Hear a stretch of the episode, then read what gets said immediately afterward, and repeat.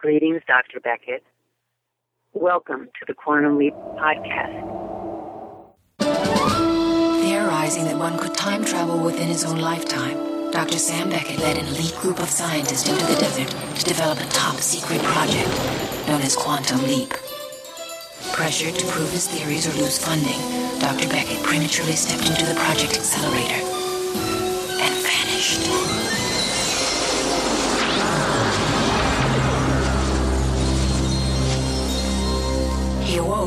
find himself in the past, suffering from partial amnesia and facing a mirror image that was not his own. Fortunately, contact with his own time was maintained through brainwave transmissions with Al, the project observer, who appeared in the form of a hologram that only Dr. Beckett can see and hear.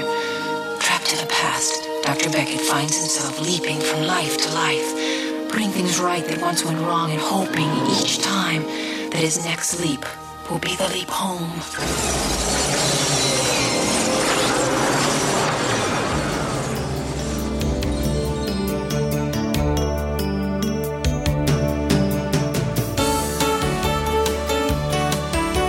You are listening to the Quantum Leap Podcast. This is episode 32, The Leap Home, Part 2, Vietnam.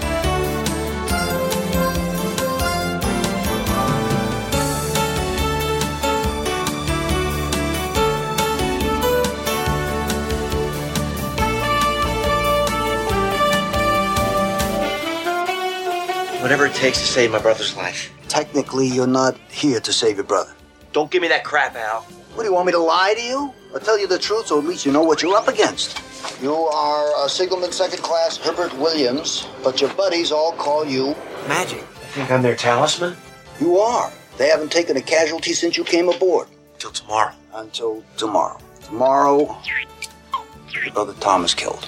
And I'm not here to change that? How I got the info isn't important. What I do with it is. I'm a photojournalist, Magic. There's not a good journalist who wouldn't sell their soul for a Pulitzer. Since your mission tomorrow is Pulitzer material, I want you to tell your Lieutenant Beckett that you've got that magic feeling about me. April the 8th. I know. But, uh, any hole around here over three feet deep fills with water. You know, you, you, you made a promise. Don't you think you ought to try and keep it? I got a mission to leave. Now, are you sure about Maggie? I just take my life on it. Good. Because that's what you'll be doing. Staking your life on it, Magic. And ours.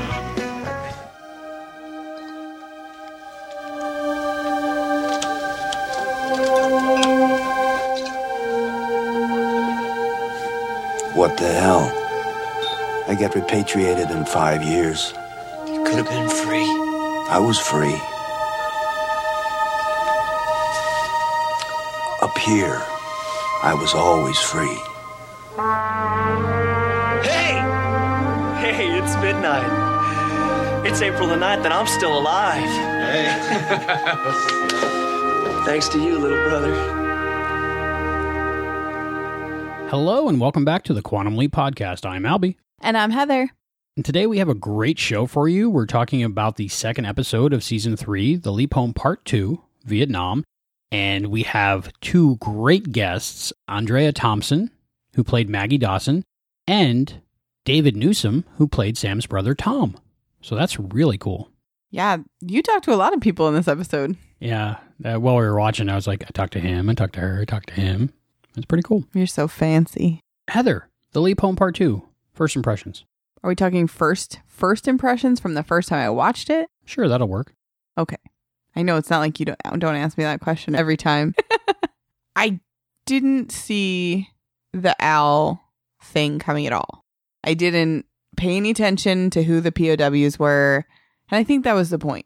I realized why MIA was part of this trilogy at the end of this episode. I was in shock, I think, the first time I watched it. And I think this was the toughest one. The ending of this one was the toughest one, I think, for me to watch. It was a really, really complex episode, and I had no idea where it was going.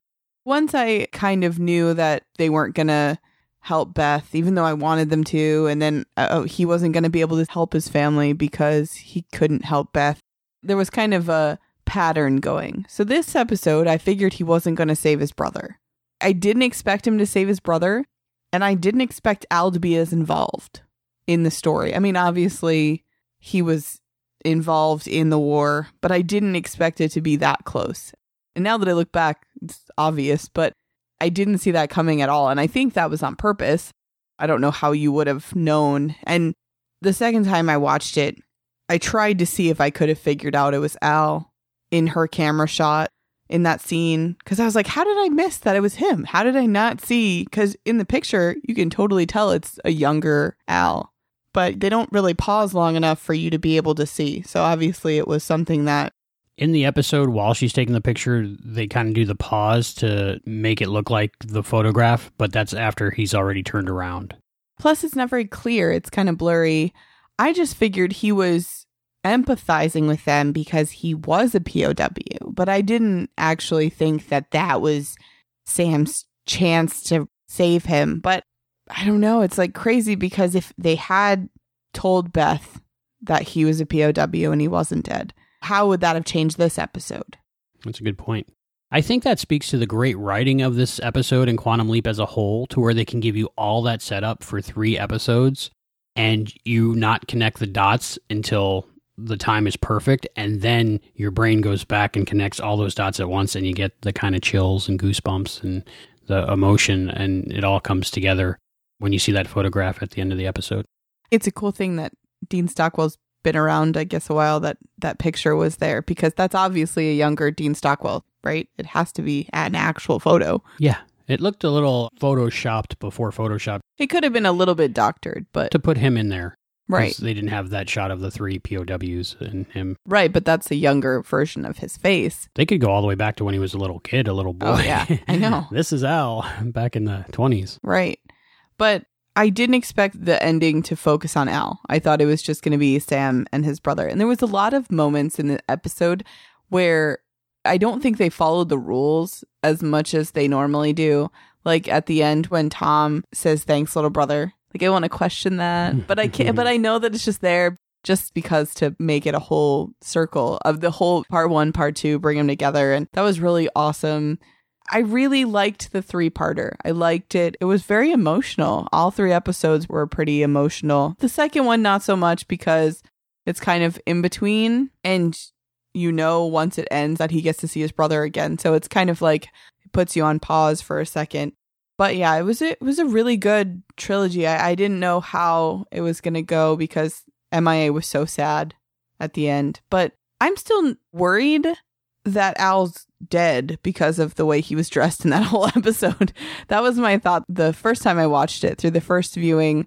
I thought once we got to the end, I was like, oh my gosh, she's dressed so nicely. Like, what if that's it? Like, what if that's like his funeral outfit and he's a ghost now? And I couldn't, I just. Very interesting. It's possible. Well, he's in the Christmas episode that we did. So I'm hoping that that means that he's still around. I never thought that that would be a spoiler to have him in a future episode, but I definitely was worried at the end like, wait, is he dead? Did they never? But he said he was repatriated five years later. But what I don't understand is I was always free up here. He talks in MIA about how tortured he was and how he held on to everything with Beth. I mean, I guess that's what he meant, but when he says that he was always free up here, doesn't it make you make it sound like he was dead? Like he was I don't know. I'm so confused about that whole part. There's so many questions I have about this episode. If this was the series finale, I'm sure they could have gone that way and he would have been dead. Right. That would have been very cool, I think. Well, not cool. I don't want him to die. Not cool that he died, but a, a cool moment in the writing.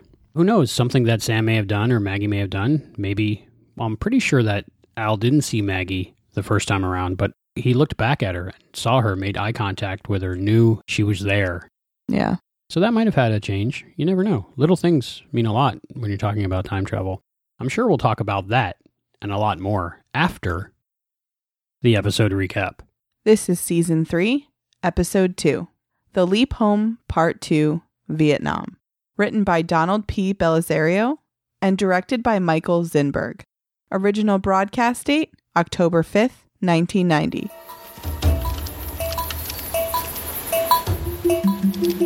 Picking up right where part one left off, after Sam wins Elkridge High School's Thanksgiving basketball tournament, Al reluctantly tells Sam that his brother Tom is still killed in Vietnam. Sam calls out to Tom at the exact moment that he leaps, so he is still calling out when he lands in a swamp in Vietnam. His call alerts his leapee's platoon, and they start firing their machine guns at enemies who would have ambushed them, thereby saving the platoon. Sam immediately hides underwater, and when he resurfaces, he realizes he is standing alongside Tom, who asks him how he knew they were there. Sam, having been on the brink of despair, realizing he has leapt to Tom's squad in Vietnam, is now filled with hope. They fly back to base along a river in a military helicopter, while one of their crew rides behind on water skis.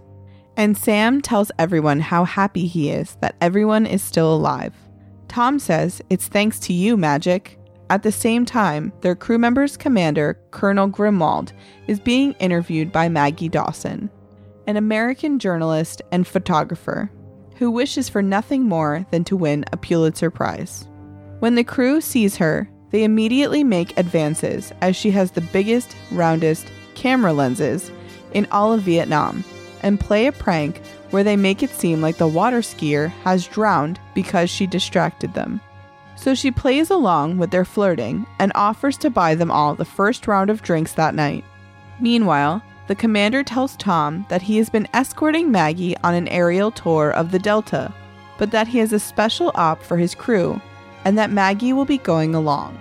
At their survival party, Al arrives and reminisces about the survival parties he had been on during his service, although they never had beer or anyone who looked like Maggie on theirs. Al gives Sam some tips on how to fit in with the SEALs by not wearing underwear and leaving the top button undone, and informs Sam that it is April 7th, the day before Tom dies. Sam is signalman second class Herbert Williams, but known as Magic, because he is the squad's talisman having survived several near death experiences, and the squad not having had a single casualty since he joined. That is, until the next day, when two members are wounded and Tom is killed. Sam is determined to do what it takes to keep Tom alive, but Al says that he might not be there to save Tom. Ziggy thinks Sam is there to make sure the mission succeeds, and sometimes people die on successful missions. Unfortunately, they have no idea what the objective of the mission even was, let alone what went wrong, because the information is classified top secret and is buried in a Pentagon computer that Ziggy is having trouble interfacing with. All they have is a code name, Operation Lazarus, and a casualty list. Sam is even willing to shoot Tom in the leg to keep him off the mission and safe, but Al retorts that they could be shot down on the way to the hospital, and that until they know what the mission is, where it went wrong, and how Tom dies, they won't know how to save him. They are interrupted by Tom, Maggie, and Grimwald when they enter, arguing over whether Maggie should go on the mission. Tom thinks the crew can't handle it because they are already so in tune. If Magic gets gas, Tom breaks wind and won't be able to deal with the distraction. Maggie concedes and asks if she can stay to photograph the squad at camp for a few days, which Tom agrees to. Sam is sent to make up the communications tent for Maggie to stay in, and to send in the Chu Hoi, former VC who switched sides, for Grimwald to talk to. That night, Sam, Maggie, and the squad are relaxing at the bar slash brothel. Sam recalls Tom never talking about what the SEALs did off duty, because his mother would have had a cow. Al arrives and tells Sam Ziggy managed to interface with the Pentagon's computer and found out from a newspaper story that Maggie submitted that the base would be attacked by sappers at about midnight that night, resulting in the death of Colonel Grimwald and the destruction of most of their ammunition. Ziggy gives it a 52% chance that this is why Sam leapt here, and if so, Sam will leap before being able to save Tom. Sam reluctantly informs them of the ambush and so they decide to set up an ambush of their own. Maggie tries to get some photographs, but is returned to the communications tent by Tom and put under armed guard by the Chu Hoi. For some reason, the base is not attacked. Sam has changed history and saved Colonel Grimwald, but Al has no idea how he did it. Sam doesn't care though, he hasn't leapt, and now is setting his sights on saving Tom. Sam is told to send the radio message, and so relieves the Chu Hoi of her duty and, with Al's help, tries to send the message, but it doesn't work. Al realizes that the radio is on the wrong frequency. When put on the right frequency, Sam is able to send the message that the battle station is secure. Then Maggie, who has found out about the mission from an even higher commander than Colonel Grimwald, changes into her sexy pajamas and tries to seduce Sam so that he will convince Tom to take her on the mission, as she is willing to sell her soul to win a Pulitzer. In what seems like a moment of weakness, Sam agrees and enjoys a makeout session with Maggie.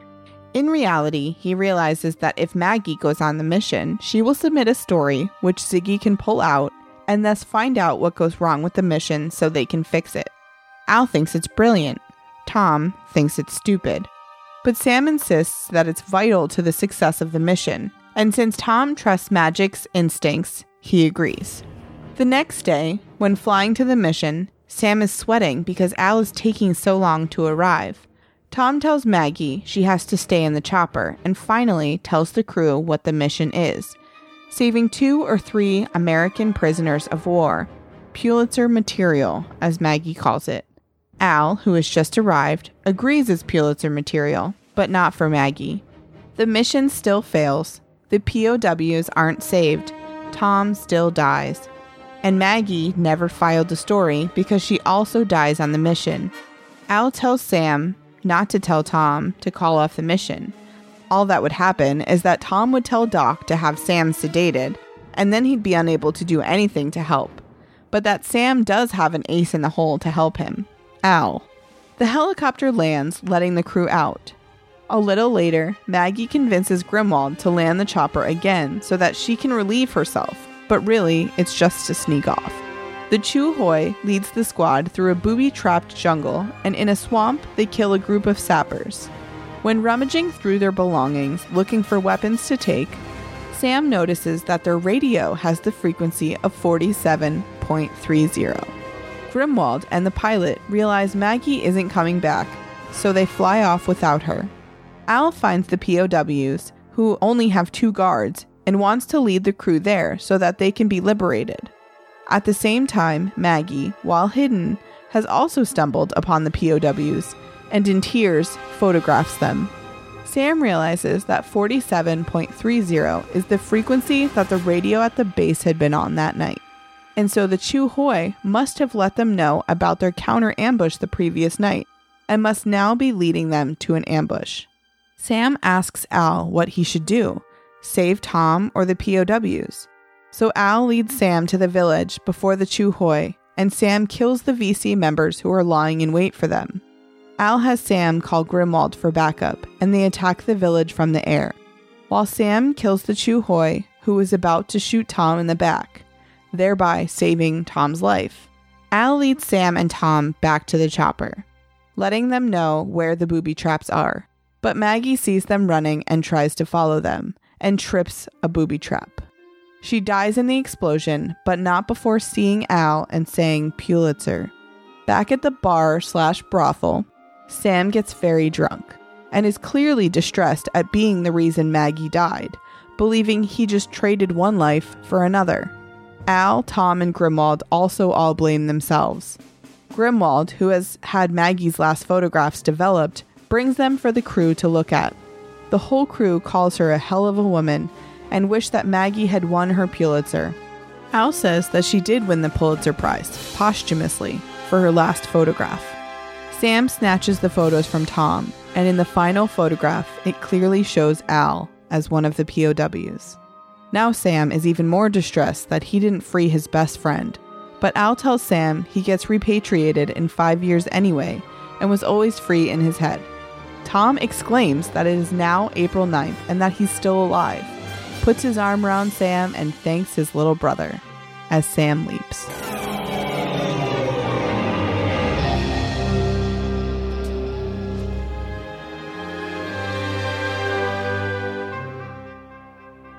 And that episode recap was by Hayden. While I was listening to you do the episode recap, it crossed my mind about Al's outfit, and he was wearing his military uniform in this episode. And we both thought that he was wearing it because he was in the Navy and the SEAL team was there and a military operation and stuff. But when I think of that important scene at the end of this episode, if he had had that look on his face and told Sam the news about deciding to help save his brother instead of being freed from being a POW in one of his flashy, awesome purple shirts with the collar cut out and the silver jacket and the red sunglasses, it wouldn't have had the same effect, I think. I agree. I definitely agree. I just feel like it made it more sad, which is the point. I understand. Yes, very sad episode in a lot of parts, but a good episode. Can we talk about Al for a second? Yes. Okay, I'm completely confused. Now, I've only seen this show once through up to this point. So it could just be that I don't have the whole storyline in my head. And I'm sure that Hayden could probably answer this question for me. But with Al, did he get saved in the original timeline during this mission? Because when I just read the recap, it said the mission was still unsuccessful. So the mission was unsuccessful the first time too because they got ambushed, right?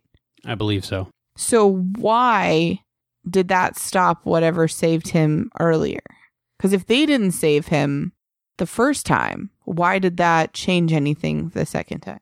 Strangely enough, guess what Hayden's segment is about later? Oh, is it about that? Yeah. I didn't even know. Which is pretty awesome. So Hayden does answer that for you. Okay, cool. But I want to know now. No, I don't get to. I guess we'll talk about it after Hayden's segment then. Why he's there longer now? Because I was assuming that they were successful the first time, but that doesn't make sense because they were led into an ambush. Even before Hayden's segment, it was my thought that something they did changed how the people that were keeping Al and the others prisoner changed their operations. So it was a butterfly effect kind of thing. Kind Okay. of thing, yeah. So he was there additional time because of what happened. Because then my additional question was if Tom's squad saved Al and Tom died, wouldn't Al have known that like dead Tom was sitting next to him like on the way home? How did that not all connect? But if it failed both times, then I understand. But they could have rescued Al. I know I understand that. I I do. And that sucks. Cuz we just saw how heartbroken he was that he didn't get rescued as it was and his wife forgot he existed. And the extra time that he did spend there, I think two extra years because of what happened, I Mhm. think maybe that's partly responsible for why he was free in his mind. Because he actually was there longer and got to a point in his brain that he had to go to his happy place to be able to survive. Whereas before, he might not have. Yeah, it's crazy. I just feel so bad. Like Al just needs a hug after those three episodes. If we ever meet Dean Stockwell, we'll give him a hug and we'll say that's for Al. Okay, deal. Anybody going to that convention that he's going to be at in a little bit, give him a hug. Say that's that's for Al from the Quantum Leap podcast. now, when you go back and watch Quantum Leap again and watch MIA, will you have that sadness from the very beginning of that story arc like the rest of us? I think so because I know I've talked before about the pressure that I feel kind of, and I think that you either avoid my eyes while we're watching the episodes now or you stare at me to see my reaction. So it, it depends. But I think that now I kind of understand more of why MIA is so much more powerful than than it was. Now, not that it wasn't emotional the first time I watched it, but I mean, seeing this episode brings back all of those feelings. And it sucks because we already saw him basically destroyed by what happened. And now it made it worse. But if Al had said, I'm over there, Sam would have let his brother die because Sam does the right thing. So if Sam knew that Al was there, his brother died the first time. So I think that he would have saved Al. But that also shows Al's love for his best friend that he basically sacrificed years of his life just so his brother would live, Both Al and Sam are that guy that would give up their happiness for the other. which is awesome. That's a crazy friendship. How do you tell your best friend, pick me over your brother? Well, I think in that shot of Al when he's telling Sam that you can go over there and save them right now, and Sam asks Al for help. You can see his face kind of break. Yeah, just that second, he's like, okay, I'm alive, I'm here, I made it through. If we help Tom, we can save Tom's life, but I still go through that hell that I went through. I think you can see that in his mind. But he could have died. He could have died being there longer. I don't know if he knew at that point it would make him stay there longer. I don't know how that works. Man, but he could have just been like, but I'm right there. Just right there. If there was a way to save Maggie, Tom, and Al, that would have been great. Yeah. But it wouldn't have been a sad ending and it would have just been any other episode. It sucks that Sam's face at the end when Al says like it's the last photo and he sees Al's face and he's just like, man, he realizes what his friend just did for him. And I didn't expect him to save his brother. I know that he's changed the future in so many different episodes, but I clearly did not think he was going to save his brother. The first time I watched it with you, you kept saying, "Is he still alive? When does he die? Is he going to die here? Is he going to die?" Here? I know. I just completely just assumed yeah. he was going to die. You didn't think there was a possibility he was going to make it. No. Even after Sam saved his brother, you're still like, "Okay, now what?" yeah, like I didn't know, and I was like, "Wow, that was kind of." I was waiting for the ending where you find out that Al had to stay. Even in the beginning of the episode, when Sam leaps in in the teaser, and he's magic and he warns Tom and the rest of the guys that there was an ambush there. He could have been saving Tom right there. Right. So for people thinking that he's going in saving Tom, at first it might look like he did save him. It's crazy because he's so focused on saving his brother, which I understand because I have brothers and I would do whatever I could to save them if it was something like that, if I was in that situation. But he doesn't even time traveling. No, but I mean if I had the chance to save my brothers, like knowing that I had held their fate in my hands, I would do anything I could to save my brother's life. But he doesn't even consider the POWs. He doesn't even hear Al say the POWs are over there because he's so focused. I think because he didn't get the chance in the last episode to save his family. And Al basically said, This is not what you're here to do. You're not here to save them. And once he got to that realization, the next time he was like, Okay, you put me with my brother twice now there's got to be a reason that I'm here on the day my brother dies. And like, if his brother did die, that would just, it would be so cruel. I'm so glad that his brother is saved. And I'm very glad that Al is still alive because I thought the first time I watched it that in that moment when he's standing there with this look on his face and he's in that uniform, I thought he was dead. Like if he faded out. Yeah, I I would have lost my mind at that point. That would have done it for me. We love Al. Oh my gosh, yeah. And especially after this trilogy of episodes where it's so raw and so emotional. I've said it before, but it's great writing, but it wouldn't work if Dean Stockwell wasn't the man. Well, I think Scott and Dean have such a connection that you can tell like they really do care about each other in real life. And that I think helps with these scenes like this. This is one of the reasons why Quantum Leap is so amazing. I'm almost afraid of what is to come. If this is season three, I'm I'm a little hesitant, but this was such a good episode because there's so many elements to the story where you have the connection that Sam has with his brother, the connection that Sam has with Al and that Al has with Sam and when Tom brings up his brother and remembering the promise that he made, he remembers and he wants to stay true to his brother. Like that means so much and you can tell it means a lot to Sam. I just want Sam to like go to the future now and see what's different. want him to leap home. You never know. Yeah, I'm sure I have to wait a few seasons, but it was a good episode. I didn't I didn't expect Maggie to die. Did you expect Maggie? Well, you knew she died, but yeah, I guess I knew from watching it repeatedly as a child, young adult. Yeah, you liked her round lenses. oh my goodness. uh, can we talk about Andrea Thompson a little bit in this episode? She has the it factor that I don't know what it is and I can't really put my finger on it, but she is very attractive and sexy. I think it's the way she carries herself, Oh yeah. her voice and her attitude when she's playing this character. But even when she plays other characters in other shows like Babylon 5 and she was even a CNN reporter, did you know that? I did not. Very cool. There's just something about her that makes her very sexy. So she works perfect in the part of Maggie Dawson. The clothing she was wearing, or lack thereof, didn't hurt that either. Well, when you are doing what you can to get your way and you're the only woman that these men have seen for months, you are going to play that up as much as you can. What do you feel about Maggie using her sexuality and her attributes to influence and blind the men she's around, really. I feel like it's working for her Yeah. or did work for her. I mean, sometimes a girl's got to do what a girl's got to do.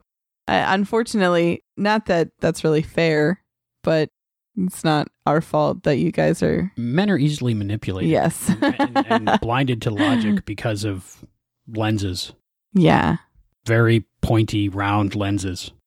I don't think lenses are pointy. No, I don't know how cameras work, really. There's a refraction thing going on or something, right?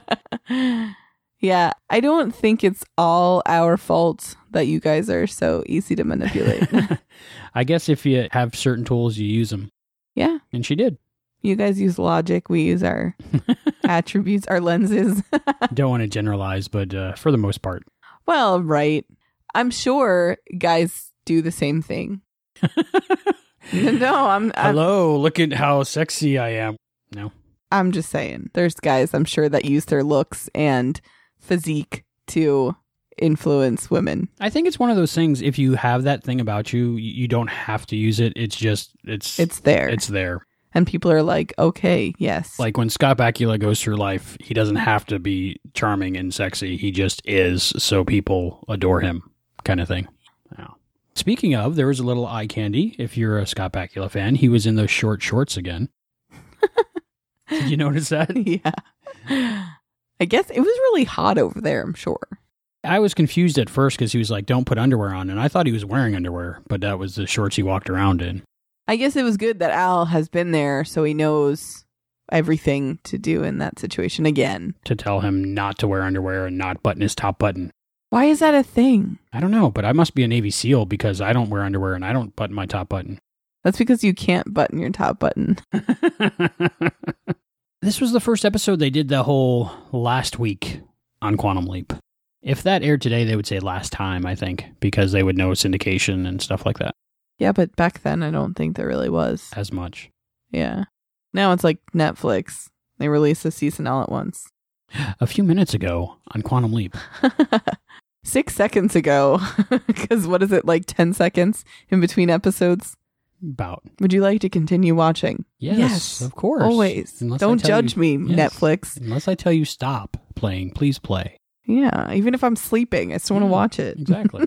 it's my bandwidth. I want it now. this episode has a lot of different things going on in it. There's a mystery element to it of who's working for the other side. How is the information getting out? What's going on there? Now, did you figure out the mystery before you knew it was Tia Carrere? I didn't want her to be the bad guy because I like her from Lilo and Stitch. I thought that she was the red herring because Al says, I never trust informants unless they're cute, something like that. So I thought that was like them throwing it out there so you don't trust her. Anybody could have been in the communications tent. Now, when he found the other radio and it was on the other frequency, my top three choices was Maggie Dawson, Colonel Grimwald, or TT. I wasn't sure. I thought that TT was a red herring because it was kind of obvious enough that you didn't think it was her.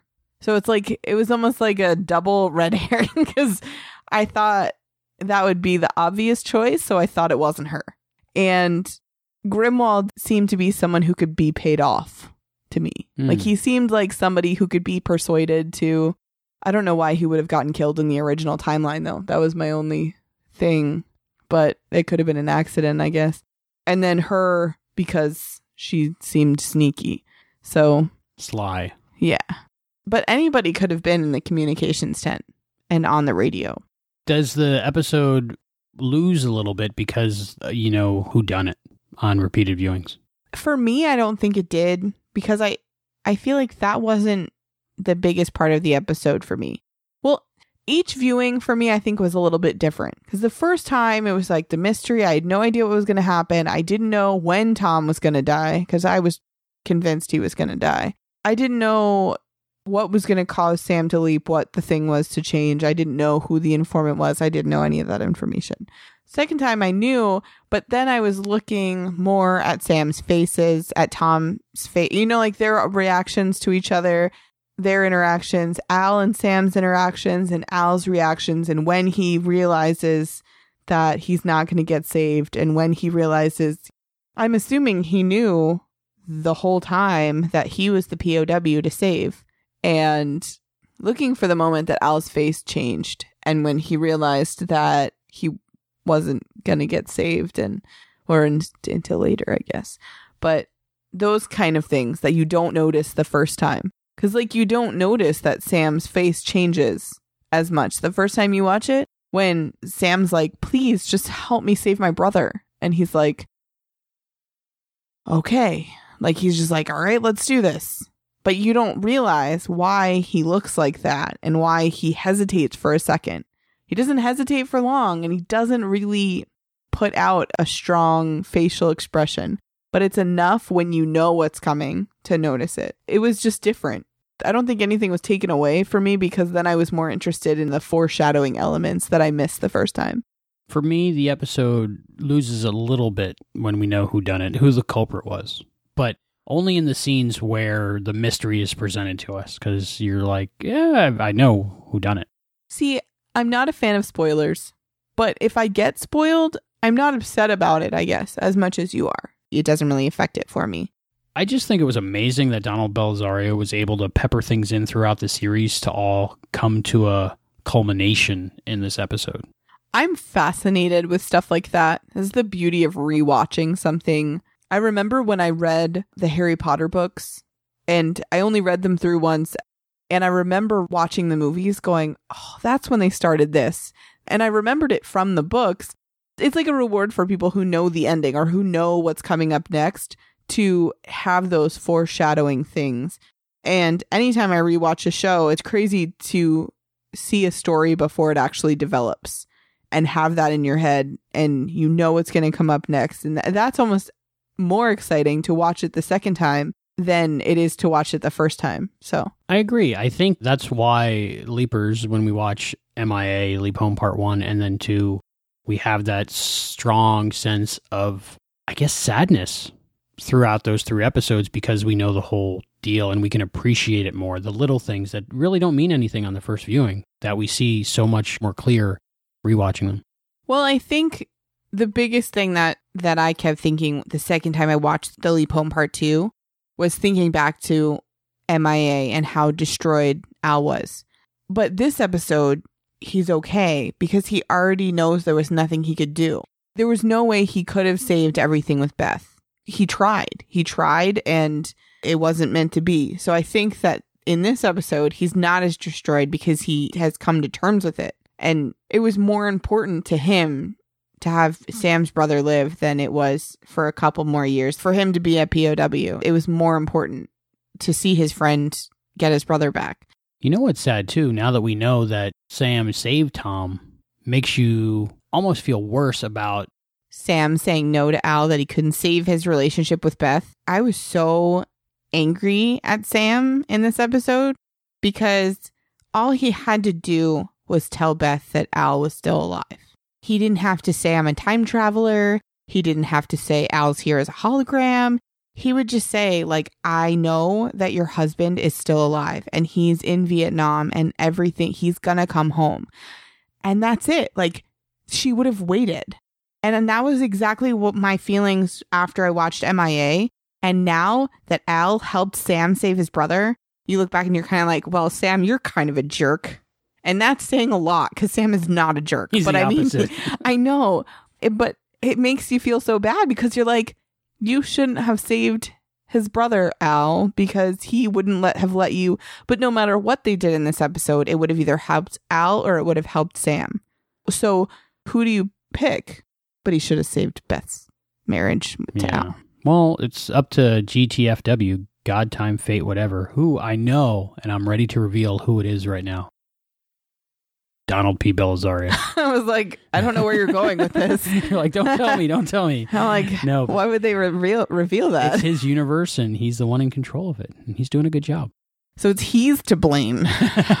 Speaking of telling people you're a time traveler and stuff, I feel like there was a cut scene in this maybe when Sam was drunk at the end of the episode talking about how he traded one life for another and talking to his brother Tom. I think the reason why Tom said little brother at the end is maybe that Sam as magic was uh, and drunk and Sam's not drunk very often might have said, you know, I'm I'm your little brother Sam, I'm a time traveler and Tom would have said that's what I told you he said earlier, so you're just making that up. I was thinking he was saying it like into the air, like thanks, little brother, I made it, kind Oh, of thing. That's a good But- thing too. But he did look at magic, or he just in that moment he was drunk enough to see Sam. I don't know. That's pretty drunk. you know, Magic, you kind of look like my little brother if he aged. And uh, yeah, I don't know. I don't think I've ever been that drunk. when when I see someone through someone's aura, Uh, that's funny. I'll ask uh, David Newsom about that later. See what he has to say. Speaking of David Newsom, I love Tom's character. He is good, very good. He's so much like Sam in the honorable, moral way. They did so good with that. It's so much what I expected Tom to be. What I loved about David Newsom's performance in both part one and part two of The Leap Home is they're the same character and yet they're very different because in The Leap Home part one, we have someone who's been through his military training. He's ready to go off to Vietnam and he still has that spark about him. When we see him in Vietnam in this episode, he's a changed man. He's, Yeah, he's seen definitely things broken, more jaded. he still has his personality to where he tries to be happy and tries to have fun, but you can definitely tell it's gotten real for him. And I think that's not in the writing. It might have been suggested in the writing, but I think that's all in the performance of David Newsom and how he approached the character the second time. I also think he believed that he could have died. Like, I think he was a little worried that his brother said he was going to die and this was the day. Like, you could kind of tell that he was like, this could happen. Because before, on Thanksgiving, when before he left, he was like, no, I'm not going to die. There's not war going on over there. You know, like, you, you get this idea of that could never happen to me. And then he was there and saw what it was really like and realized that he could very much well die. Any of them could die at any moment. Yeah. He realized that it was a reality. It's crazy.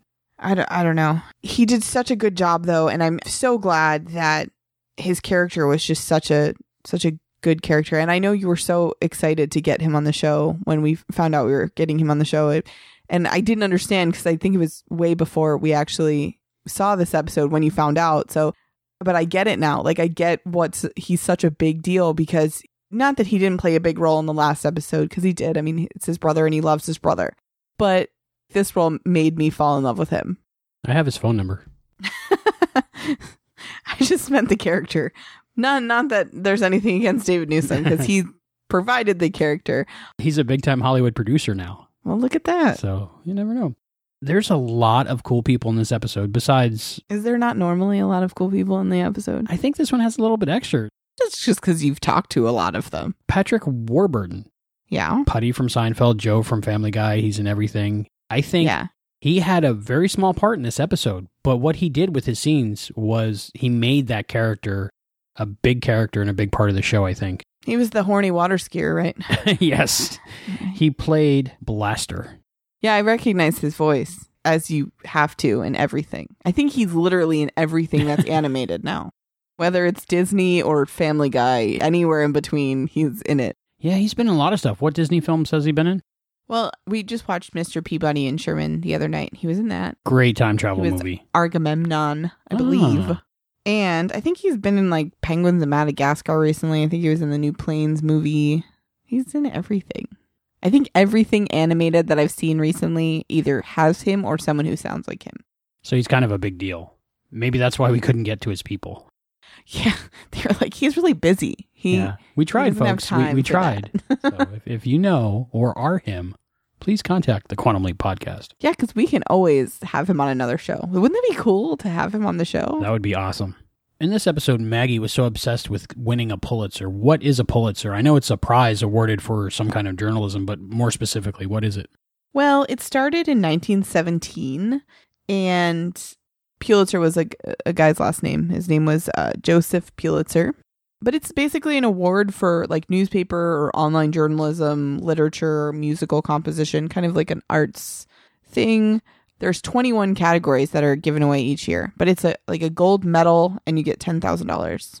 But I think it's more that that goal that you have in your head when you're in a category like that is probably like a very high honor. Right. Like for us, we would want to win a podcast award Right. of some sort, possibly a Any.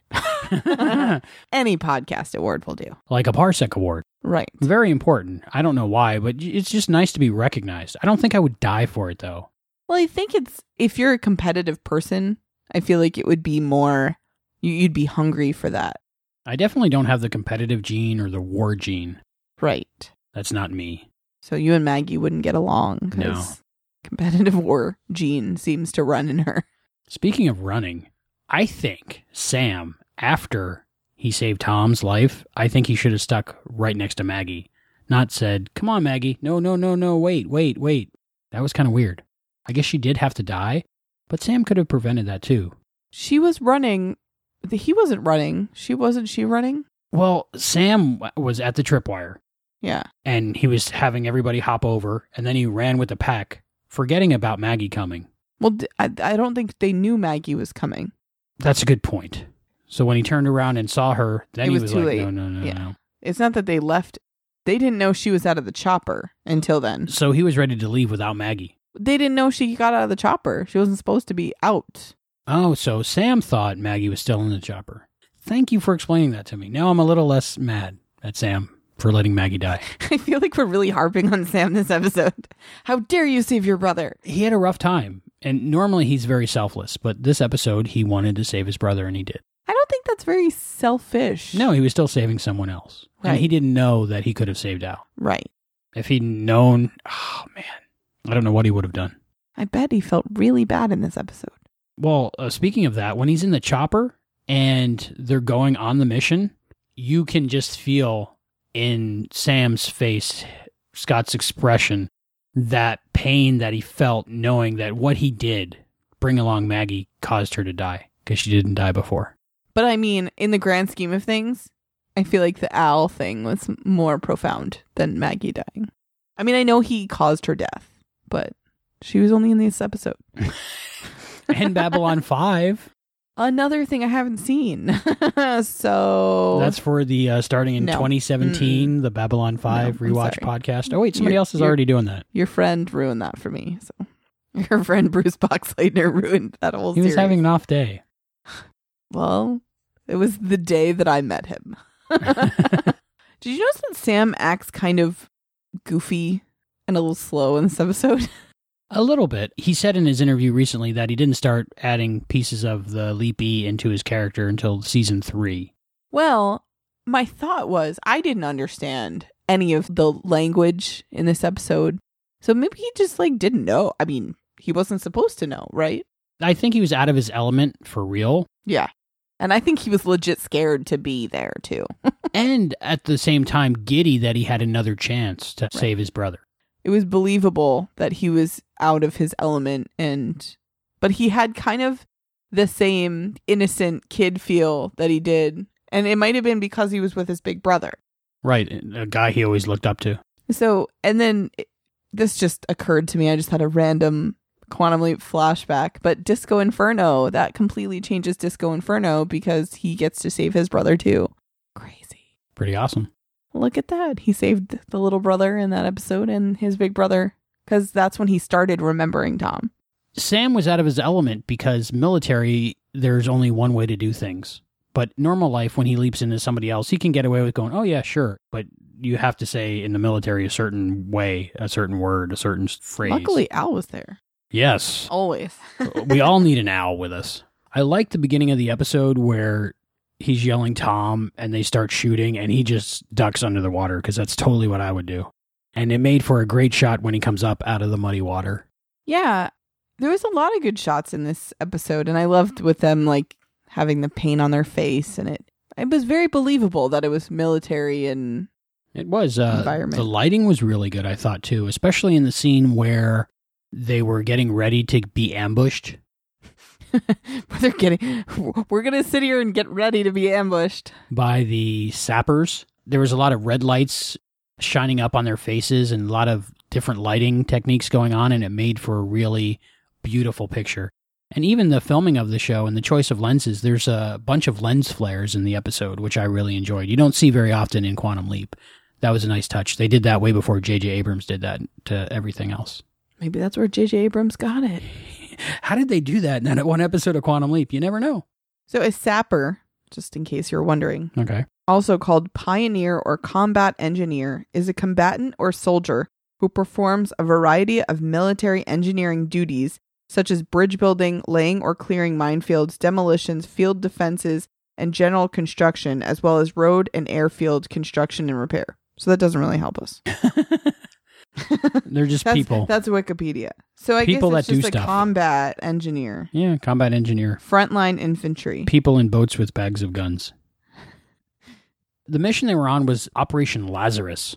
I'd heard that before in a bunch of sci fi things, so I looked that up. It's a biblical reference, and what it said is he's restored to life four days after his death, is the gist. So I think that applies to saving Tom. Yeah, but why was it named that? Well, just because the military name stuff. But I think why Donald Bellisario wrote it is because it was about bringing Tom back from being dead. You're thinking reality wise. I I, was was, thinking like in the show, in the universe of Quantum Leap. Okay, then bringing back POWs from Oh, maybe okay. being See, killed. see, that's a good reason. Lazarus. So it's a it's about uh, reviving somebody after four days. Why couldn't they have saved Tom and Al? Explain that to me. Why can't we just? well, they're both alive now, though. True. If Sam chose Al, Tom would be dead. Do we get to find out more in the next episode about this, or is it, are we dropping this? I issue? think the next episode has nothing to do with this trilogy. Do we get to find out more about what happened to Al? Oh, Are I, I think? Al and Sam we find out more about their characters the whole way through the series, and that's not a spoiler, No, it's like the opposite of a spoiler. is it? What's the opposite of a spoiler? Uh, Just a general statement where it's pretty obvious. Oh. We're going to find out more about both of their characters throughout the series. but that's a good thing. so the next episode's just like a lighthearted back to season 1 kind of episode. How do you follow up that trilogy? Well, you can't go serious and dark again. you can if you're in a show like Game of Thrones or Outlander, I I think. guess. I don't know. I don't watch Game of Thrones. According to my Facebook, it's really not a happy show. I guess in the 90s, you had to keep it lighthearted At some point. at some point. Is Sam still drunk when he leaps into the Catholic priest in the next episode? Maybe that sobers him up. like, where am I? oh boy. Man, maybe I had a couple too many drinks. Did you think it was weird that one of the soldiers in the helicopter could smell Maggie from that far away? That's like a weird thing. I don't know. Five months without any women. I don't know. Well, that's That what they're saying, but. Tia Carrere is right there all the time. I never even thought of that. She's definitely a woman and a beautiful woman, so I don't know how that works. I I, I, I, didn't know how to take that. Like, yes, soldiers in the military are crude. There's some pretty horny men, and it looks like And they're getting laid in the brothel too. Yeah. I mean, Yeah, there's women there, and that can't be that far, right? Double jointed women. I mean, Or was it magic that was double jointed? no, he said, "Ask my." Whoa, I figured like because they had have had So relations with them. That, but that even furthers your point of like, There's women everywhere. yeah, but maybe they hadn't seen in five. No, because they're were they? I don't know. So Well, no, they were just coming back, from a mission, right? mm, okay. I don't know. I don't know. The only thing I thought of is if she was wearing perfume, that might have made it okay. Because I know certain perfumes I can smell hours I after smelled your boobs from miles away. lenses. Lenses. smelled your camera lenses. Yeah. Uh, hmm. Might have a certain lubricating oil on the mechanisms in the Ew, camera. No, stop. no, stop. Just- I don't know. I don't. I, went I don't too know where I was there. You going. went too I don't know where I was going. There was a line and you crossed. But it. but it was kind of weird that he could smell her. guys are weird. Yes. So I guess that's how men act when women aren't around. I don't know. Did you think that Sam calling the wrong frequency was going to do something? once I figured out that like 47.30 was the frequency back at, I was like, wait, did he cause something to happen? Because he called them too. I never thought about that. Probably because I saw this episode before I remembered seeing it. I thought something was going to, I mean, obviously it connected the two, but he definitely called the enemy and was like, hey, we're safe. Just figured I'd let you know. We're standing down so you can come attack us now. We're secure. Like, why didn't that go anywhere? It was cool that there was 47s in this episode. There's not a lot in Quantum Leap, and we had two because of the radio channel frequency and also the push-ups. When they were panning across Blaster and he was doing his push-ups, the first time he was saying 46, 47, 48. And uh, an interesting thing about that shot is at the end of the episode when they were back at the bar slash brothel, they stole that shot from earlier because the girl that was on top of Blaster was in a pink outfit and when you see the wide shot of the bar, the girl on top of Blaster is in a blue outfit. Maybe they just needed a filler shot and didn't want to re tape. I hadn't noticed it until my most recent viewing of this episode, so it really doesn't matter, but you can just, it was strange. I was like, that looks very familiar. Nitpicky. a little bit. Kennedy was referenced. Little John John saluting his father at his funeral was referenced in this. It was kind of weird. I totally missed that. And all the times I watched it, I didn't get that reference. Deke Grimwald was mentioning that he had his photograph taken saluting when he was a little baby, and then John John had the same thing, and that his made the cover of Time magazine. So I thought that was really weird making a joke about that, but it showed how much of an insensitive person that guy was. I like how they were drinking beer out of the steel cans that they had to use can punch openers, kind of like Juicy Juices now still. Was it still? No. I don't know. I don't drink juicy juice out of a can. But it was cool seeing the retro beer cans, and they were saying how the beer was warm. It reminded me of stories of my dad telling me he was in Korea and they kept their beer in gasoline because apparently liquid gasoline is a lot cooler than the outside temperature. So that's how they kept their beer cold. But he said it tasted like gasoline. I feel like that's not worth it to me. I've never wanted to drink beer that much, but I guess I didn't. I was in the military, so I don't understand. I didn't get the beer gene either. And it also reminded me of my dad talking about the brothels in Korea. So that that was a very real thing because the stories he told me were very similar to this episode. And maybe Mr. Bellisario being in the military had firsthand knowledge of that environment of when you're over in combat and every day could be your last day. You really don't know. So you try to survive as best you can and enjoy yourself when you can. Yeah, I think it was a very believable military scene. So in the scene where Maggie Dawson is getting undressed and they're in the communications tent. I have to say, it's my favorite scene. Okay, Al, calm yourself. I felt like Al this whole episode because of Maggie Dawson and Drea Thompson. I feel bad about feeling so lecherous. Is that bad or good that I feel bad about it? I don't know how to answer that whole question. I I don't know. I love that Sam gives Al a look because he's not paying attention to the fact that the radio isn't going anywhere. And he's like, oh, she put on her jammies. And Sam's like, really, buddy? Like, he looks at him like, are you kidding me right now? And then Al gives basically the same look back to Sam when Sam starts making out with Maggie. He's like, are you kidding me right now? like, it's just funny that they pretty much exchange the same look a few seconds later. My next question is Did they like have sex or did they just totally. make out? Well, in my recap, what did the recap say? Said made out. Oh, So they, they totally assumed- okay. had relations They had relations with that woman. Well, because it was funny because Al was waiting outside. Like afterwards, like he didn't want to look. Yeah, if they were just making out, Al might have watched, but he didn't watch. Sam has come a long way from I don't want to kiss the the married woman to I'm just gonna have sex because she looked at me nice. he has to have the reason, like saving his brother's life, to have sex with a woman. I don't think sex was necessary there, but good for him. I mean, I would have made the same deal. of with- course you would have, but you're more like Al than you are like Sam. I guess I am. I, I try to have the best parts of both in me. okay, let me restate that. you have to keep that in there now. I I try to I try to take both I try to take the good hmm. I don't think you can say that. I try to take the good personality traits between Sam and Al and combine them into my own. It's I still like it's better the first way. defending Al, if if there's boobs or a radio in a room, most people will look at the boobs over the radio yeah, okay. Lenses. lenses. When I was a young teenager, that particular part of the episode got a lot of wear and tear on my VHS home recorded Ew, copy. ew, of it. What? ew. I don't want to know. I just watched it a lot, and it was interesting to me Uh huh. about the radio tuning. Yeah, you were really interested in the forty-seven point three zero radio frequency. So then, how many times has Sam had sex with people when he's sleeping? I uh, Honeymoon Express. That's one. Yeah, at the end. The piano teacher in Catch a Falling Star. I still think that was wrong because it was this piano teacher from when he was a kid. Uh, piano teachers are sexy. See Groundhog Day. you just wanted to see the look on my face for that, didn't you? And this episode, can you think of any others? So far, that's about three, I think. Wasn't there another love interest he had though? No, I don't think so. I don't think he's gotten that far with anyone else. Yeah, I liked how Al was saying, You're barking up the wrong tree. Yeah, like you're not going to get very far with this one. When Sam says deal, I'm like, Damn right, deal. That's a good deal. What do you think about the uh, makeup effects in this episode? The burned face on that woman in Looked the boat. painful. Yeah. But But it looked real.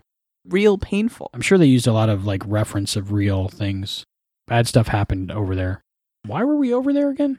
I asked you the same thing earlier. I have no idea. My best recollection is that it was because they felt that South Vietnam was a domino that if it fell to communism would cause the whole world to go communist. So it was about different different financial systems.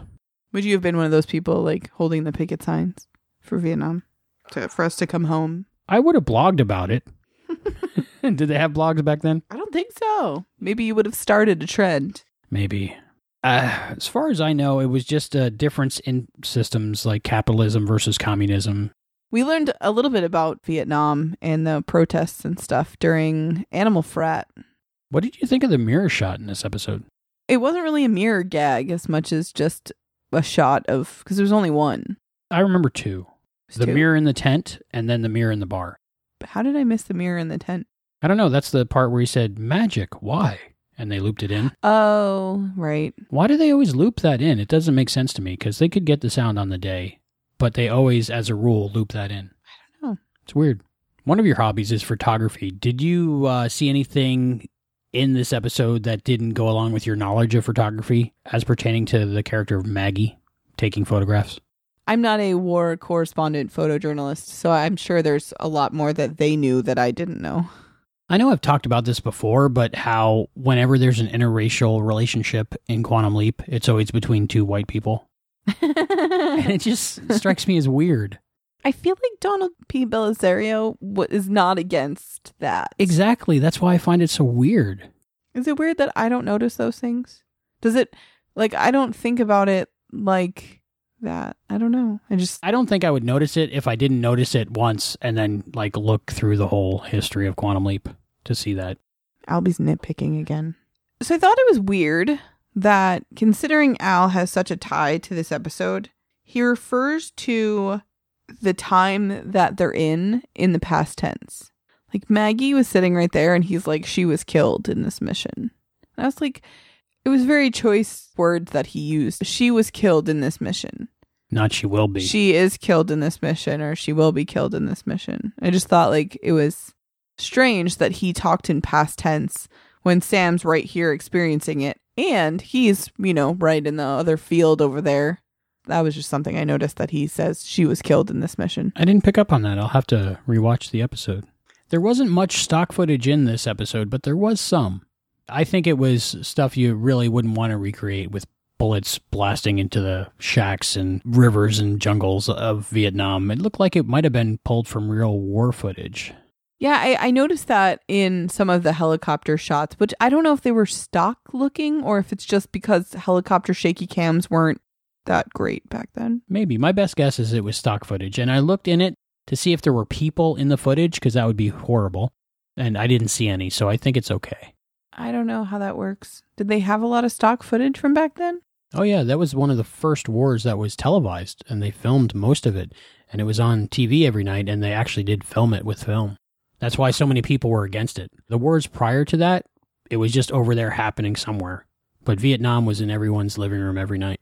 I'm really glad that they they don't do that as much. Well, I guess they kind of do still A little bit. broadcast. But you have to tune uh, channel 147 to see it. It's not one of your three or three of your three channels that you have. Yeah, I'm I'm okay not seeing more. I mean, I'm not oblivious to it. I I understand that it's going on, but I wouldn't want to be there right with the infantry. So, do you think in the original timeline that TT was the one that killed Tom? Yeah, I do. I like that Sam slows down his words and he's like, she was going to kill you. Like he realizes at that moment that he just saved his brother. Like she was going to kill you and I killed her. And, and also he was probably going, I just killed her. If he ever leaps back to a Native American again has to put his handprints on a horse's butt, it's going to be a lot more handprints now because he was killing left and right in this episode. Yeah, does it? I guess it counts. Does it count? Yes. When I you mean, kill like, someone, it counts. When you're defending your brother, when you kill someone that's about to kill your brother. I don't. I don't think he ever. I don't but- think, as of yet, he leaped into a serial killer that was just killing for fun. I think he was always killing to save someone else. True. Can you imagine that episode? Uh, again, was it weird that everyone thought it was their fault that Maggie died? No, Was it everyone's fault that Maggie died? it was her fault that she died. Hmm. What? What's your opinion of that? Well, she didn't die before Sam changed the timeline. So, So you think it's Sam's fault? Yeah, but also the Grimwald's fault. also Grimwald that landed the helicopter and let her out. That's pretty bad. And of course, the guy who set the tripwire, probably his fault too. And her fault for getting out of the chopper and sneaking off to photograph, even though she knew it was unsafe. I couldn't imagine being a war photographer. But do you not blame her? Oh yeah, yeah. Okay. But it's just a sad situation all around. Sam says he's traded one life for another. Do you think he did? Do you think God, time, fate, whatever said you can have Tom, but I'm going to take this other person? Hmm. Hasn't he saved people before? Yes, Maybe we just don't know that another person has died in their place. maybe. I don't know. Overall thoughts of The Leap Home Part 2 Vietnam. I liked it. I might be ready to go to a lighthearted episode after this. Three episodes were a little rough, but good, good, very, very good episodes. I think this one was my favorite of the three because it brought everything together. Still very sad, though. Very sad, but good at the same time. Yes, I agree. And now, as promised, David Newsom.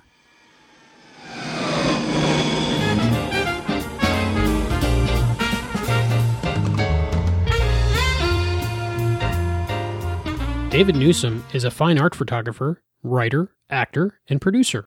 A graduate of the Ithaca College Cinema Studies program, David worked in New York City in both film and still photography before moving to Los Angeles in 1990 to work in film and television. As an accomplished actor and producer, David has used his love of storytelling to develop his unique eye as a photographer.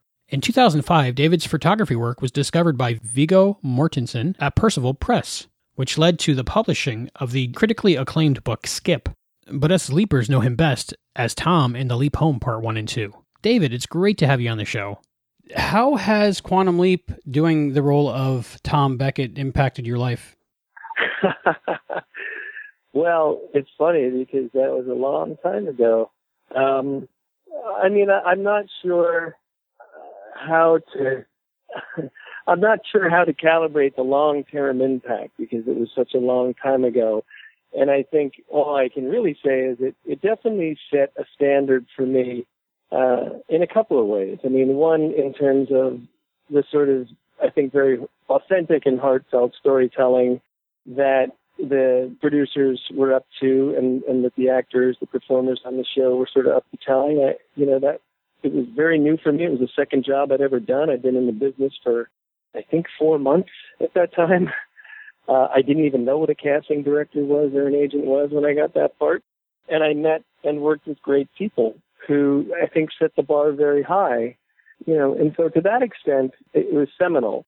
But it's a long life. And so I've lived a lot of different lives since then and become a producer and a director and a photographer. And so I think what's more relevant is is how unique and powerful that experience was as an early experience as an actor and how I think it set the bar pretty high for directing, producing, and also for behavior on set. I mean, Scott Bakula is just such a good guy, and he was had such a workmanlike approach. He he wasn't vain at all. He he brought nothing but humility to the set, and and I was very impressed by that because at that point I'd only been in town for a few months, and I'd heard nothing but the opposite about Hollywood.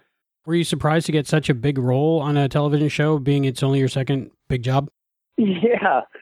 Yeah, I don't think I really, I mean, I had so little frame of reference for what a career was or what to expect from it. I think if I had been through, if I had been tempered by more hard knocks and more rejection, I actually might have appreciated it more. But it was literally, it was all like this kind of wonderful, extraordinary thing that was happening. I think in many ways, perhaps for a young actor in Los Angeles, it was perhaps I got it too soon and maybe it was too easy because I really didn't have a context for just how great that part was. And I think I expected them all to be that good. But I had a lot of fun. I also got my ass kicked. Uh, the director of the the director of the second piece uh, really really rode me very hard and gave me a very hard time, and I wasn't ready for it. I think ultimately it helped. I'm not sure it was necessary, but uh, yeah, I mean the, the the anecdotes that I have uh, on many fronts from Quantum Leap are are myriad. Can you tell me a little bit about the locations used for uh, both episodes?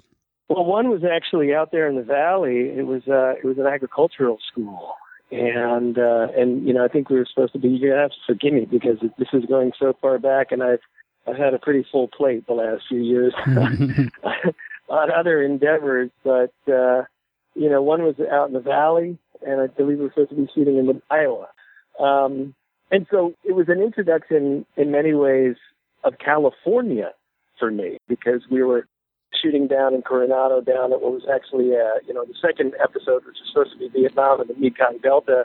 We were shooting at a, uh, a paintball location. It was where they they had the paintball, you know, the whatever they call that, the paint gun wars. Yeah and it was these beautiful, you know, these beautiful sandy rivers running through reeds and papyrus and all that kind of stuff, which I I had no idea was within 40 minutes of where I was living in Los Angeles at the time, and then we were out out in the valley there in a place that was very very rural and very agricultural looking, and not just looking was, and so it was an introduction to a very diverse version of Los Angeles and what I think I, as a kid growing up in New Jersey, knew existed.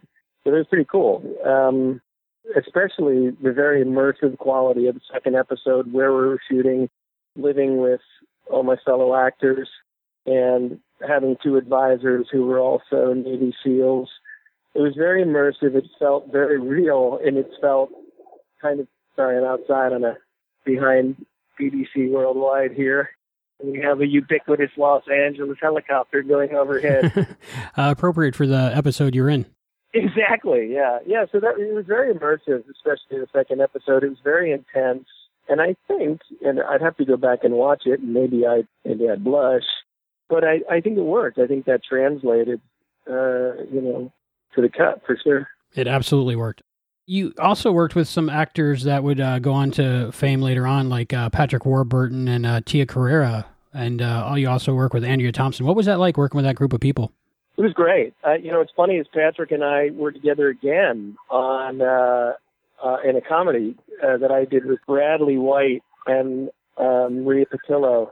So it was really funny. I mean, that Patrick and I had a great experience on that and and actually became friends. And then I ended up doing a comedy series a few years later, and he came on that, and we, we encountered each other a couple times over our careers. You know, as I said, it was very new for me, so I I really, if anything. I took it for granted. I, I took for granted how good everyone was. I took for granted how the, the great level of camaraderie we had. A young actor on that show really became, a, you know, quite literally a loyal soldier to me and really helped me both on the set. A guy named Adam Nelson, who was a real help to me on the set, and he was a real help in life. He became a really good friend uh, before he moved out downtown. But yeah, like I said, I, I, I don't mean to keep repeating myself, but all it did was right off the bat set the bar very high for how to behave, I guess. You know, how to behave as an actor and how to behave as filmmakers and storytellers. You reprised the role of Scott Bakula's brother in Men of a Certain Age. Uh, was that because uh, your role in Quantum Leap, or was that just uh, coincidental? I, I, you know, what's funny is uh, my friend Mike Royce was the executive producer on that. He was the showrunner on that uh, show, and my wife ended up being a writer producer on that show. And I think they thought it would be funny. Um, I, I think I really do. I think as much as anything, I know Scott. You know, this is something they intended for Scott's arc on the show, and I think they thought it'd be great if they brought me in. I mean, they didn't really. There wasn't really a lot to do with me once I got there, but I think it was as much kind of an inside joke. Was the gorilla mask in the episode also an inside joke? Because there was. It's very weird that there was a gorilla mask in Men of a Certain Age and in the Leap Home Part One that you had to wear. You're good. You're good. Uh, it's funny. I have no idea. I, I, I couldn't even say. It's really funny that you asked that, though. The, the gorilla mask was one of the most trying days on set for me on Quantum How long did you have to have that on, and could you breathe? And what was that like? well, I could breathe fine. Uh, the simple fact is, I'm a I was a mediocre basketball player without a mask on my head, and with the mask on, uh, it was incredibly difficult trying to just you know convincingly dribble the ball down court. I couldn't see a thing. In the years since, you become a producer and uh, you worked on things like Deadliest Catch. I noticed, and a whole bunch of other uh, series. Uh, what, so, what what do you do in, in that area, in that field? Well, it's been kind of a, a long and circuitous path. When I was an actor, I was also a photographer. I mean, originally I went to school for producing. I went to school for filmmaking, and I I, I had never plan to be an actor at all. I, I worked in film. I was working in film in New York City uh, and rock commercials. Uh, I mean, rock videos and commercials and things like that as a production assistant and a third camera and all that kind of stuff. And I did a play. I got asked to be crew building sets for a play, and I did a small role earlier, early on. And I just had so much fun that I thought I would do it on the side. And literally six months later, I was on Quantum Leap. I mean, it was it was that fast and it was that you know random in a sense. I think ultimately it was probably destined, but I, I certainly wasn't. You know, like many of my friends who are very successful actors to this day, I didn't wake up thinking I wanted to be an actor. Um, I just like telling stories. And to get back to your point, I, I've always liked telling stories and I like shooting stories. And so as an actor on set, I always had a camera and I have a whole sort of my own personal history of my life in Los Angeles and every show I've ever been on and everything I've ever done. And uh, around the late 90s, I started getting noticed for my photography, and then I started having shows. And in 2004, uh, an actor named Viggo Mortensen, also a very successful artist, and obviously had just you know become very wealthy off of the Lord of the Rings trilogy he uh, started his own press. He started Percival Press, and so with the advent of Percival Press, he saw my work and he asked me to do a book for him, and I did a book, and that created an even bigger show. And then at that same time, I was interested in producing, and I produced a movie for my wife, a short film out of the AFI Directing Workshop for Women. And that did very well, and it won a bunch of awards, and, and culminating in Cannes Cinéfondation the Cinéfondation program at Cannes, uh, the Emerging Artist Division.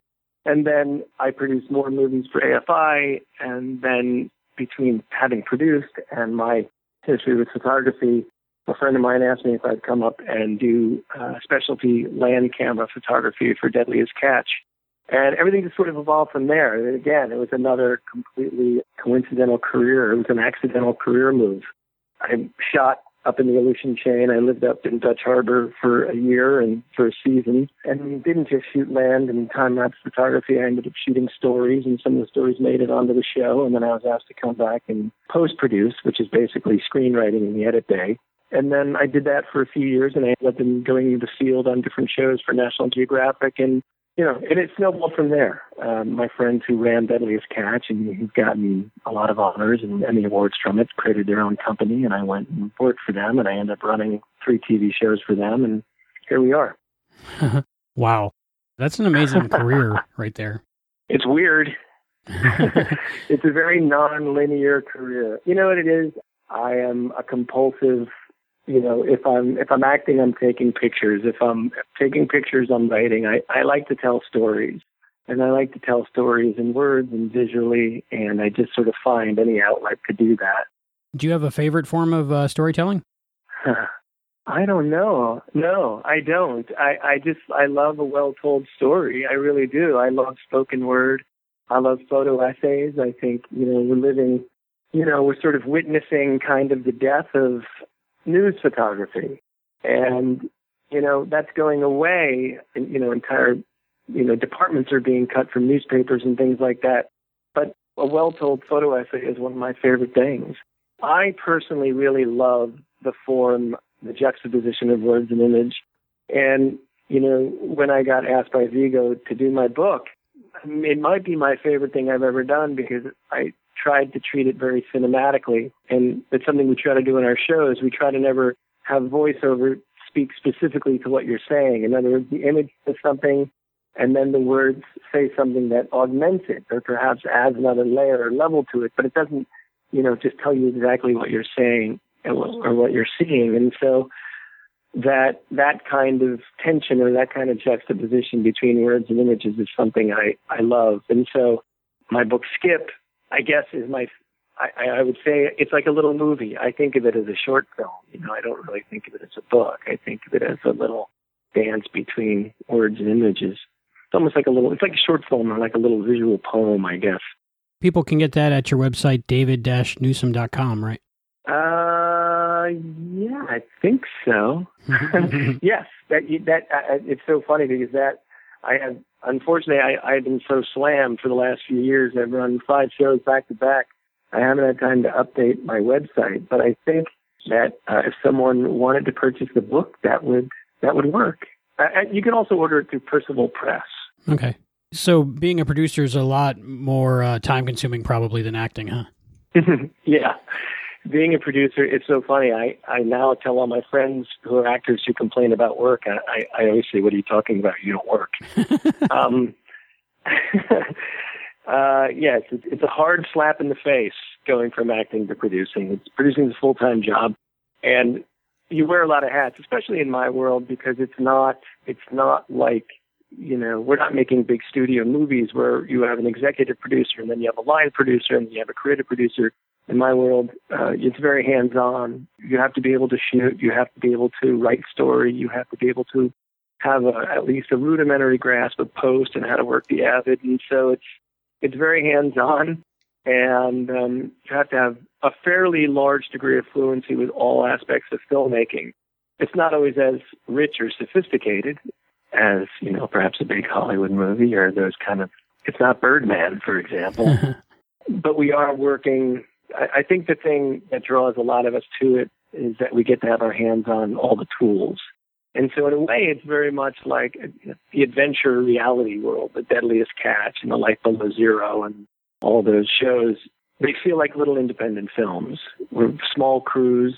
We don't have the kind of hype or the kind of the union um, authority. We're we're just all a bunch of little hard scrabble filmmakers who get together and put these things out but yeah, yeah, you're it's nonstop. It's it's a long week. Did you at least get your birthday off? Nope. Oh man. nope. Could you talk to me a little bit about uh, Wes Craven's New Nightmare? Sure. Yeah. Uh, yeah. What to say? I mean, you know, I, that's another one. I mean, you know, it's funny you say that. I, what a great experience. I mean, truly one of the I, I'm sad to say that as an actor, I think all my best experiences happened in the first four years of my career. Although I was just on my wife's show, and that was a spectacular experience. But um, you know, Wes Craven is is an incredibly clever, tongue-in-cheek filmmaker. He's a comedian, really. I think his films are all comedies, and I think he would say the same thing. And when I received the script for New Nightmare, I had never read anything like it, and I don't think up to that point, and it's not like I'm I'm fluent in the whole genre, but I don't think up to that point that that breaking down the fourth wall, no one had done that yet. Certainly not at the level that he was about to do it. And of course, it really became um, his stock and trade with Scream. But this was the first thing that he did, and I think Janet Maslin from the New York Times did a really nice review of it at the time because she really got this was, regardless of whether you thought it was the scariest movie you ever saw, it's certainly one of the most clever and it's very groundbreaking in terms of Wes's ability to, you know, Wes's desire to break the fourth wall and to reinvent Freddy by bringing that kind of malevolence and that kind of danger into the real world. It was all based on a, a quote by Carl Jung, which was that that which we do not bring to consciousness appears in life as fate. And that the whole, the reason that Freddy had so much power over the lives of these children is because the parents wouldn't tell the story. The parents wouldn't own the shadow, right? Uh, the Jungian, the concept of the shadow.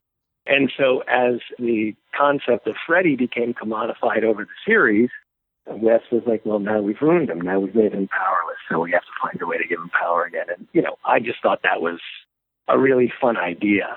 And it was one of the greatest experiences of my life, bar none. Uh, Heather Langenkamp is the sweetest human being to work with.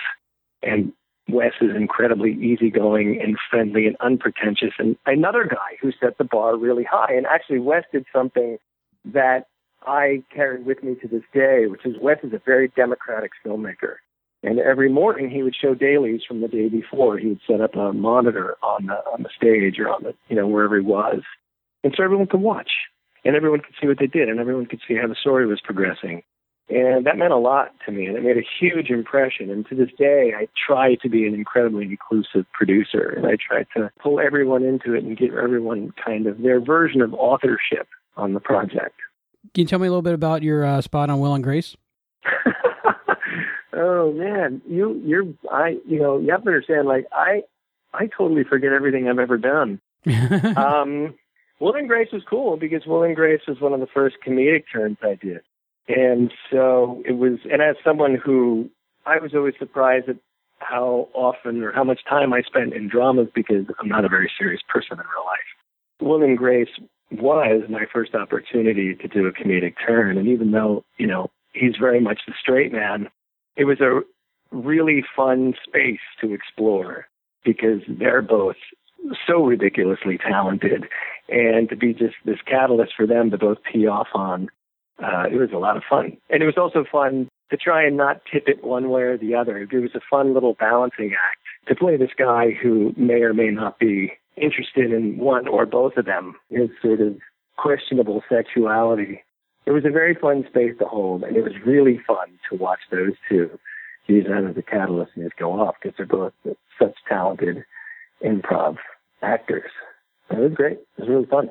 Awesome. Going back to Quantum Leap, at the end of uh, the Leap Home Part Two, you say, and uh, it's th- all thanks to you, little brother, when you're embracing Sam or Magic. Did you ask like what that line was about, or could you tell me if Tom was supposed to know it was Sam, or just that he was considering like Magic his little brother? That's really funny. Oh my gosh, I have to go back now.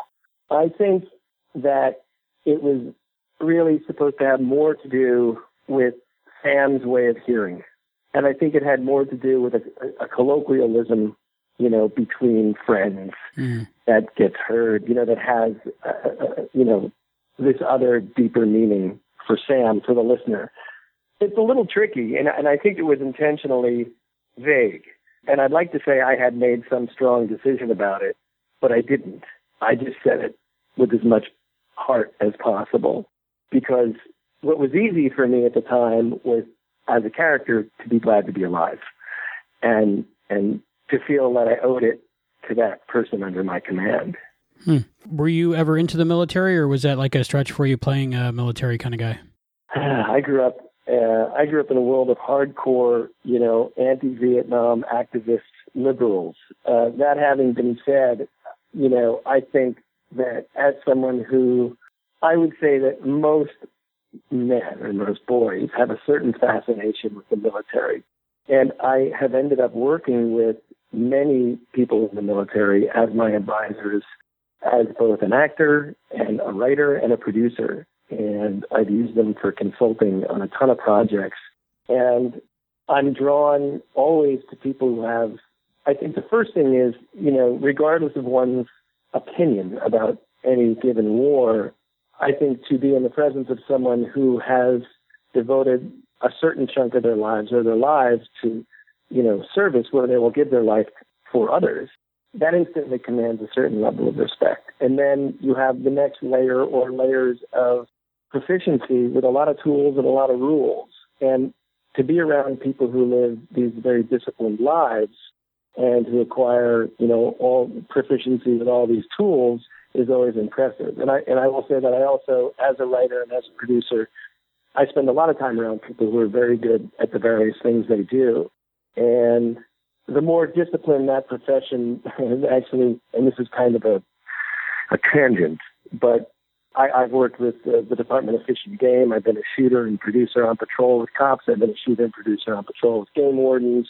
And there's always a mutual respect because we're we're we're both people who demand a great you know proficiency with tools and very strict codes of conduct, and we all seem to get along very well. I think when you're an actor, there's there's so much. One, there's the obvious like mistake of thinking that by by playing a soldier you're a badass, or you know by playing a soldier you know what it's like because obviously you don't. But it's tempting. It's very tempting to to try and steep yourself in that world. And I think most boys have a certain level of fascination with the military and the police, and this is a this is a way to exercise that. But of course, it's not real. It's kind of a two part answer. And the first answer is I think all boys, especially young men, have a fascination with all of that stuff for all the obvious macho reasons, even if they're illusions. I think the reality of the military is very different than the, you know, the Hollywood depiction of it. And everybody wants a chance to step into that genre, just like everybody wants a chance to step into a western. Everybody wants a chance to step into a musical. You know, these are these are genres that have these powerful lexicons. They're, they've shaped the way we look at ourselves and the way we look at the world. They're they're as true as the truth, if you will, at this point. So everyone's dying to play that stuff, and I've played it more than a few times, and I've worked with them. But I certainly had an awful lot of respect for the people that I worked with. I had a ton of curiosity about how they did what they did and what the procedures were. And uh, and now having worked with cops and game wardens and, and the military, uh, it still holds. I always look forward to working with these people because they're very reliable and they have a code and they have a great fluency and mastery with the tools. What are you working on currently, and what can your fans uh, look for to check out your uh, work? I I uh, I'm I well let's see I'm I'm developing projects as everybody is all producers are which may or may not come to pass which are actually scripted projects and no point in talking about those unless they happen. For the last six years, I've been producing, shooting and producing adventure documentary stuff. I, I was lucky enough, like I said, to to get asked on to work on Deadliest Catch. I did not work on a boat. It's very important that people understand that. That's very scary, um, that part. It's very impressive. It's very scary. It's very hard, and I puke just standing on a boat. Me as well. I'm not that much of a badass, but I did live up in Dutch Harbor and I did see and shoot a lot of amazing stuff. And that has kind of, you know, launched me headlong into career working with, you know, people in, in extreme environments. Like I said, cops, game wardens, fishermen, subsistence, uh, subsistence fishermen, hunters, trappers. Um, right now, I'm working on a series for BBC Worldwide that we're producing for Nat Geo that's about uh, 60 people subsistence living off the coast of Alaska in a small town on one of the biggest islands in the world on Prince Wales Island. 60 people surrounded by 2,000 wolves. Doesn't have a name yet, so I don't even know. I don't know what to tell people to look for. It'll be on Nat Geo, and it'll be coming out this later this year. Sounds very interesting. I hope it is. I got a, I got about 500 hours of footage up here in front of me right now that I'm oh my through. Goodness, it's pretty cool. It's pretty amazing. I mean, I, I think that, you know, as more, you know, most of us live lives of great convenience. And I think these, this genre has a large amount of draw because it's refreshing and compelling to see people doing, going through great hardship to accomplish even the simplest things. Uh, I think, you know, part of us knows that somewhere deep within us, we, our DNA still has that. But most of us live lives of great convenience and ease. So it's amazing to think that even in this day and age, there are people who go through a lot just to get food on the table. When you're working on a show like that, how much of it is the story of stuff that's actually happening, and how much of it is the way it's edited together to create like a new narrative? Uh, you know, really depends on the show, it's, it's, uh, and I, I'll be very honest with you. Sometimes you have to think of a way, and almost you have to think of a cinematic technique to dramatize what they're doing because what they're doing in reality, the, the events aren't that interesting. But, you know, in other words, if you just showed what they were doing, it wouldn't be that interesting. So you have to find ways cinematically to dramatize what they're doing. And in that way, you know, there's some reality shows that You know, what do people say? Like, you know, the myth is truer than the reality. Hmm, so right. we're mythologizing the work they do because that way we can get at a, at a psychological reality or an emotional reality that otherwise wouldn't play. I mean, and you know, look, a lot of times it's just pure. A lot of times, there, you know, you have to deliver. I always say when you're making a documentary, you have to you have to deliver 90 minutes of story. When you're making a documentary TV series, you have to deliver five years of story. Deadliest Catch is on season 11. And so there's no way to do that if you aren't finding some way to generate story in the field. And if you happen to have a subject that is just endlessly compelling, you know, good on you. But at a certain point, any documentary series is going to have to, you know, I, and not necessarily invent whole cloth, but find ways to frame things which are compelling to an audience. It always has to be entertaining at the end of the day, no matter what it is. And so you have to find some way to make the mundane compelling and entertaining. Hmm. Not easy. I like that. what was it like being on a helicopter? um, well, I had, I had just worked in a helicopter a year earlier. I worked uh, in. I used to live up in Park City, Utah. After I got out of college, and I worked on a, a blasting crew. It's called jugging. It's uh, laying down cables, seismic research. You, uh, I don't know if they still do it this way, but back in the day, you would hire crews, uh, and they would load you up in helicopters and drop you off in wilderness areas, and you would follow a survey line, and you'd be laying cable, and you'd, you'd be laying cables that were 75 pounds each, and you'd link them up cable to cable to cable over a series of miles, and then they drop a thing called a doghouse, and that was a seismic shack, and you'd run all your wires into that, and there'd be a guy there, and you'd blow the line up, literally lay dynamite along it and blow the line up, and he'd take a seismic reading to see if there's oil-bearing shale along the line. It was grunt work, uh, and the only payoff, really, because it was also minimum wage, was that I got to fly in a helicopter to and from work every day. So I had just done that. So I, I knew how to comport myself in a helicopter when I got the job. Maybe that's the only reason I got it. Um, but it was it was really fun. I mean, it was great.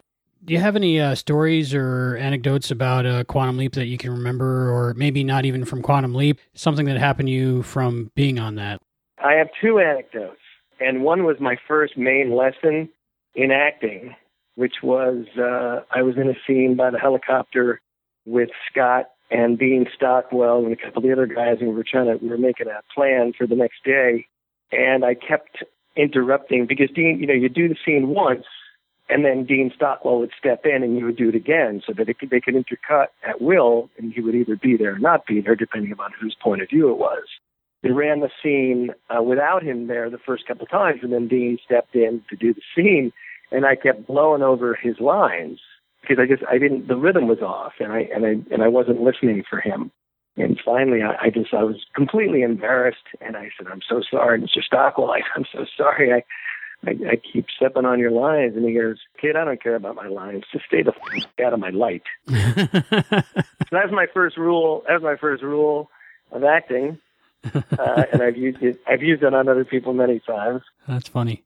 And then the second was that uh, Tia Carrere, who at that point was just, uh, you know, unbeknown to a lot of people because she was dressed up as a Chihuahua and that and always dirty and grubby, but was a stunningly beautiful woman, had become my friend. And as I said, for a variety of reasons, mostly I think to just get the best effect he could, the director of the second episode, Michael, was really giving me a hard time, and he, he really beat the crap out of me.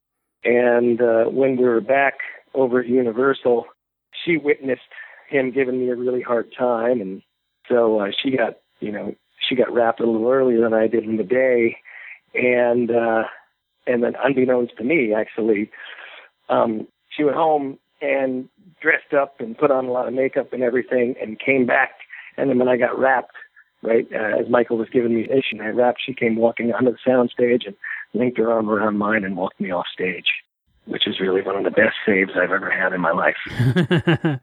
yeah, it sounds like a perfect ending. you know, you know, it wasn't an ending, but it was a nice moment. Thank you so much. Absolutely.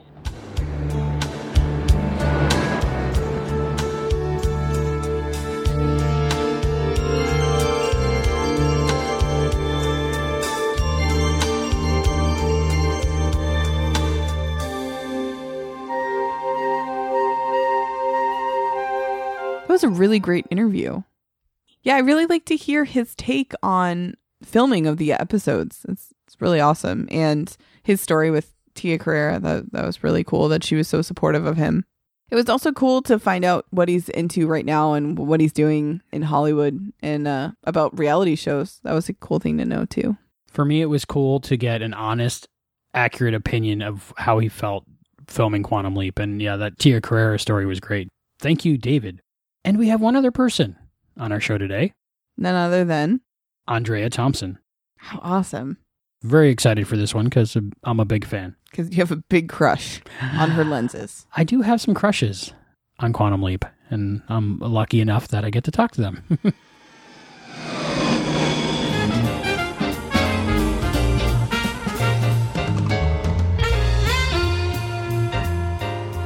One of Andrea Thompson's first appearances was in Delirious with the late John Candy and in Oliver Stone's acclaimed film Wall Street.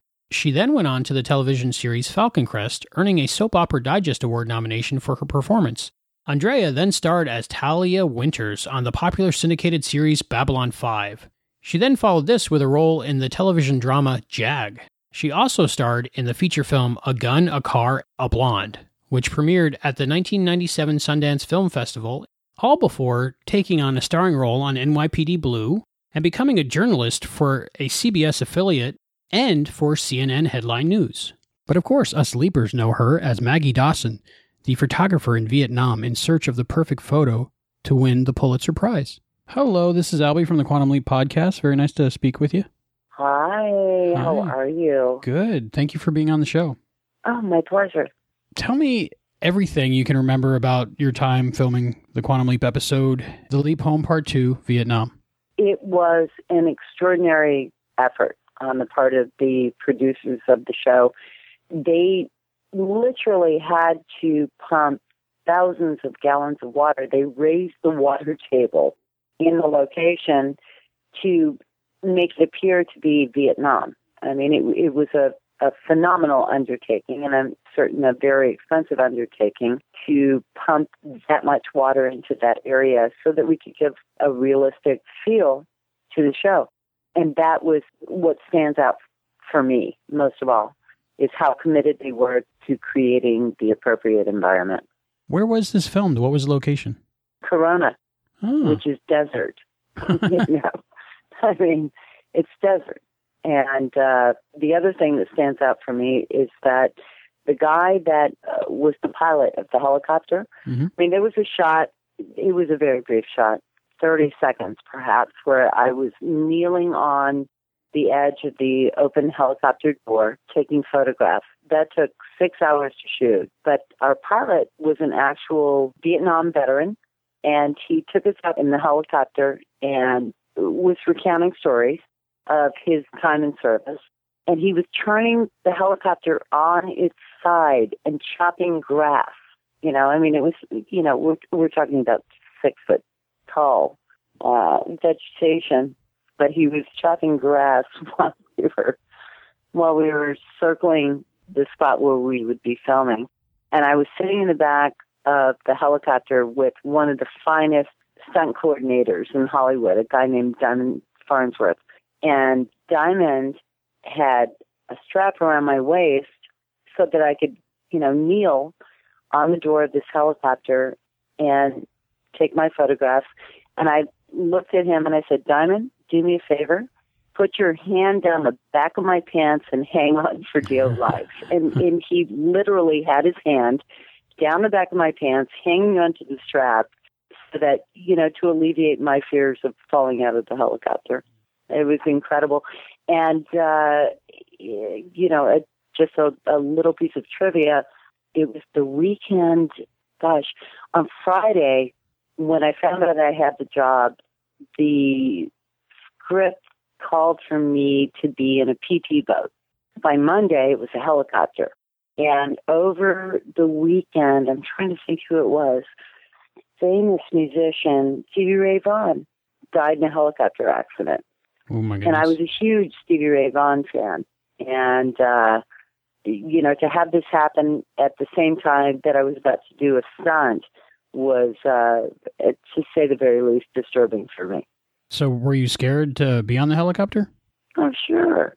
I would sure. be. I mean, it's yeah. As an actor, I mean, you have to you have to mind yourself. hmm You know, you have to mind yourself. You have to you have to speak up. You have to be concerned with your own security. I don't believe in being a victim. One has to uh, keep oneself safe, even though there are all kinds of safety measures on every set. It's really up to the performer to ask the appropriate questions. So, and take the appropriate measures. And my measure at that point in time was to say, Diamond, put your hand down the back of my pants. I'm sure he didn't mind. He was a total professional. Yeah, he, he's a, he's a great guy. I was able to talk to him. Oh, were you? Yeah. Oh my gosh, isn't he fabulous? Yeah, great stories. He, he's led a great life. Yeah. Yeah, ever since uh, the Twilight Zone movie thing, uh, helicopters on screen always frightened me. Well, you know, I mean, yeah, there have been some extraordinary accidents over the years, and later, long after I did Quantum Leap, I was in New Zealand filming a a movie, and uh, it was called, I think, Kiwi Adventure. Probably went straight to video, um, but there was a scene that we were supposed to film where we were in a canyon on the edge of a cliff, and the helicopter was to according to the script, rise into the shot, and we were supposed to be standing on the edge of this cliff. I have a rudimentary understanding of aeronautics, and for me, I had to voice my concern and call my union rep saying, okay, I, I understand what's required of me. However, what if there is wind gust?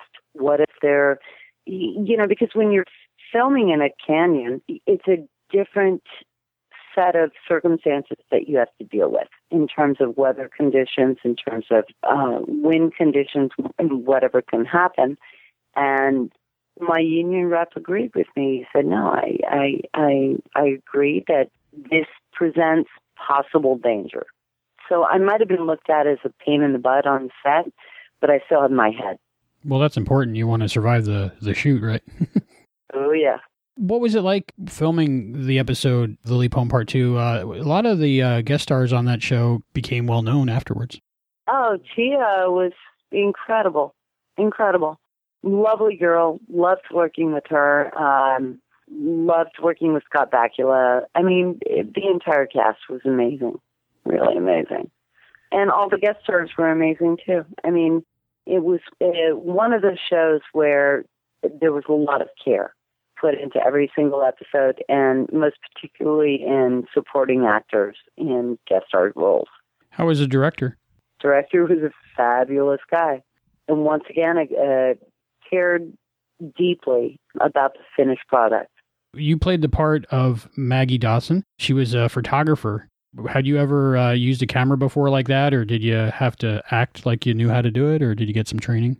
No, I mean, I, you know, I, I grew up as a camera buff. I mean, you know, taking a photograph today is so much different than taking a photograph then. Um, I had my stepfather's Nikon for years and years, and you know, I played around with filters and with automatic shots and things like that. So, you know, I was very familiar with the camera. It was just an interesting part of the role that I, I was able to employ my own experiences. Was there any film in the camera? Oh, during the show, no. no. Okay. It's all props. Can we talk a little bit about Babylon 5? I love that show, and uh, you're amazing on it. Sure. Uh, Especially since you told me I'm an, I, I was amazing on it. oh, you can definitely talk about that. Can you tell me a little about uh, your experience filming it? It was an extraordinary show, top to bottom. I'm still in contact with and still friends with many of the people I worked with. It was just, it, it, it was such an amazing show that sought to break the mold. JMS, his writing was extraordinary, and we were all really fortunate to be there.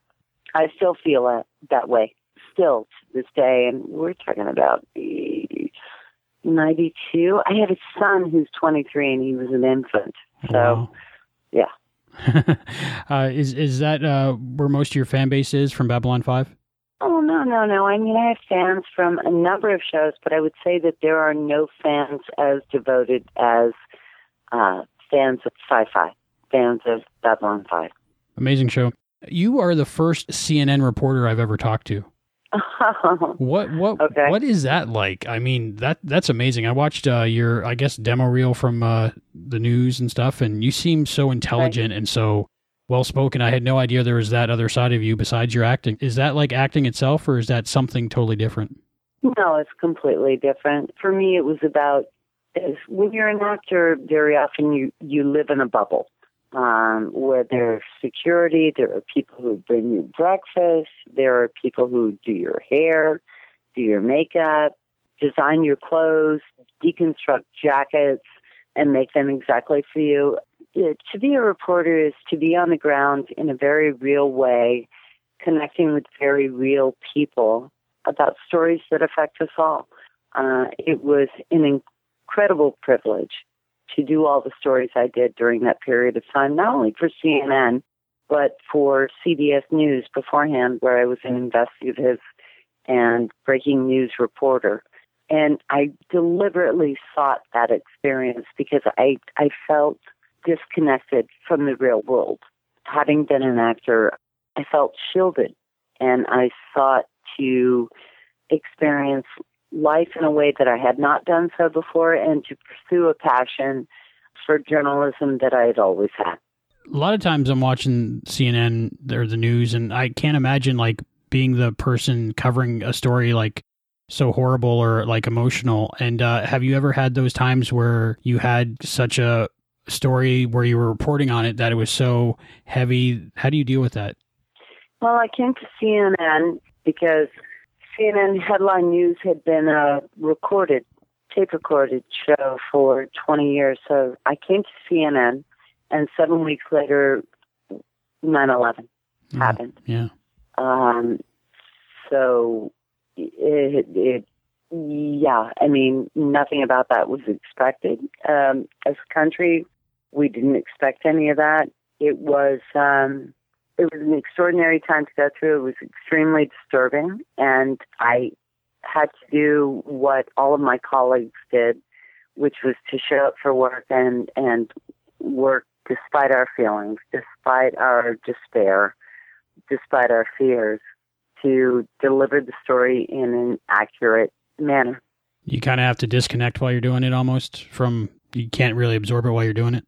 Well, you absorb it, but uh, you can't react. Yeah. You can't react and maintain professionalism. On the flip side, I'm sure you've done a lot of things that were fun and exciting when you were doing that. What were one of the best memories you have of doing that? During CNN? Yeah. Oh, Sorry, I'm a little bit of a CNN junkie sometimes, so it's it's, it's interesting to me. yeah, I'm a CNN junkie too. um, well, I mean, there were plenty of things that were, you know, fun to cover. I mean, there's a clip that's on the internet about Viagra ceviche. Apparently, you know, there was a restaurant in in Los Angeles that was sued for calling their ceviche Viagra ceviche.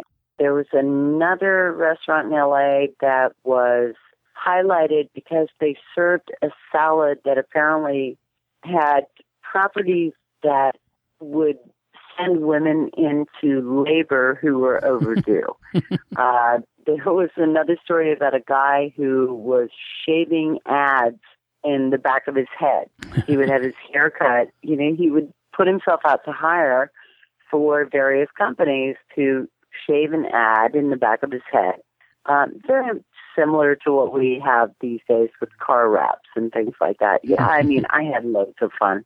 I had loads of fun, and there were great stories to cover.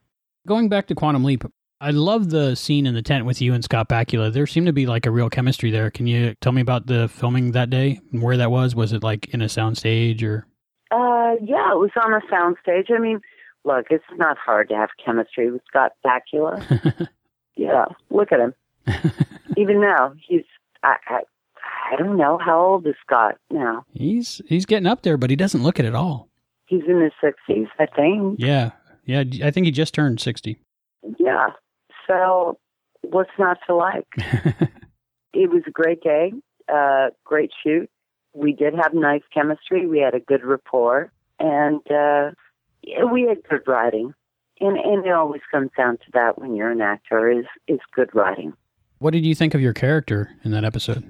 Loved my character. Loved her. From the moment I, when I did the audition, I went in and I was wearing a dress and heels. And halfway through the audition, the heel of my high heel shoes snapped off. So, and it was, you know, the audition for the bar scene. MacArthur signed it twice, blah, blah, blah. And I just took my shoes off and continued the audition barefoot. Everything about this character was amazing and strong. And keep in mind, we're going back to a time when women were not doing the things that women do in film right now, where you have Angelina Jolie punching up guys and women doing completely. During the time that I worked, when I came up in the business, women were essentially an appendage to a man. We were either there to show that they were heterosexual or we were there to show that they were relevant, that we were kind of a sidebar. Quantum Leap was really groundbreaking in uh, in this particular role in showing that women were faceted people and that we had a lot to offer. And for me, that was a big deal. I got in trouble on various jobs over the years and saying, well, why would my character do that? Why? Why would she stand across from the man she loves and just scream instead of, you know, rushing in and throwing a punch? Mm. And I really adored that job because it was a woman who who walked it like she talked it. There was good writing on that show for women too, because I think one of the co-executive producers, Deborah Pratt, had a lot of influence on that. Yeah. Yeah. Yeah. Good. Good show. Can you remember anything else from uh, your time on Quantum Leap? Um, hot, sweaty, tired, dirty. It, you know everything you love about a shoot. It, it was just very gratifying work. Can you tell me about how you got into acting? I see one of your first jobs was in Wall Street. Yeah, it was. Well, I always aspired to be an actor. I didn't have the privilege of being an actor until I was 16. And uh, Wall Street was a big transition for me from being a, a theatrical actor to a film actor. And the opportunity to work with Oliver Stone uh, was extraordinary. It was right after Platoon had come out. And Charlie Sheen. Charlie Sheen was, after Platoon, one of the most amazing actors to work with. So I've been very fortunate all along the way. I don't have any bad Hollywood stories. None. Really? That's good. That's good. Yeah. I've been very fortunate. You've been on some uh, great shows like Bones and 24 and Jag. What are some of your favorite experiences in film and television that you've had? I would say NYPD Blue is, the most fun experiences I've ever had. It was just an extraordinary group of actors, extraordinarily talented group of actors, and there wasn't a single diva on the set. Not one. We all came to work each day grateful to be there, and as an actor, that's the best of all possible worlds. One of the things you're known for, besides, of course, acting, is your amazing voice. It's uh, very sexy, if I may say. Well, thank you. You've done some voice work. Tell me about that. I haven't done any voice work lately. I'm a real estate agent in Los Angeles. I love what I do. I spend a lot of time with my son. I'm able to craft my own schedule. The voiceover aspect of my career was fantastic at one period of time, but like any other career, it requires a lot of care and maintenance, and I don't have the time for that now. I made a conscious transition to real estate because I'm a pragmatist. I understand that for the most part, there are exceptions that the life of an actress in Hollywood is brief. And I didn't want to be one of those actresses sitting at home waiting for my agent to call so I could do my Norma Desmond. I want and continue to want to be relevant. So I've applied myself in an area that can carry me to the end of my life. I mean, I can be an 85 year old relic and still sell beautiful real estate, take care of my clients, And I don't know if that would be true of voiceover work or, and certainly not of acting work. Do you ever see yourself getting back into acting here and there if the opportunity arose? Uh, at this point in time, no. But I would say never say never. Do you ever get uh, clients when you're showing houses that are like kind of starstruck by you when they meet you? No, not so much because I don't broadcast that. I don't broadcast the fact that that's where I came from. I think that there are a number of my clients who find it comforting to know that I came from the same place they came from. Mm. So I understand their concerns. I understand their desires for either total privacy, and I also understand their concerns for wanting to publicize their purchase, their sale. It's coming from a place that people in entertainment feel comfortable with. To wrap up the interview, is there anything you'd like to say to the Quantum Leap fans that uh, really enjoyed your performance in that episode? thank you for watching and thank you for your continued allegiance. I mean, it's amazing to me that a job that I did back in 1989 is still relevant for fans. It's a real privilege.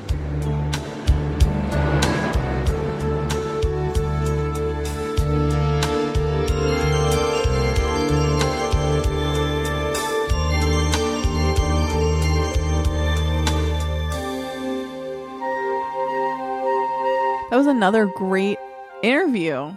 These are, it's so cool to get insight into the behind the scenes that we don't really get, especially watching it on Netflix.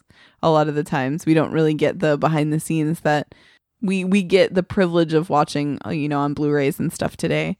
So it's really nice to hear, and you're the one interviewing them, so you get to even ask our questions, which is awesome. I'm a happy host. Yeah, and I'm sure you liked hearing about CNN. Yeah, that's great. Uh, I don't watch the news regularly, but when I do, it's CNN. there are days where there's CNN marathons at our house. Yes, when something really bad happens, unfortunately, or something cool sometimes. Yeah.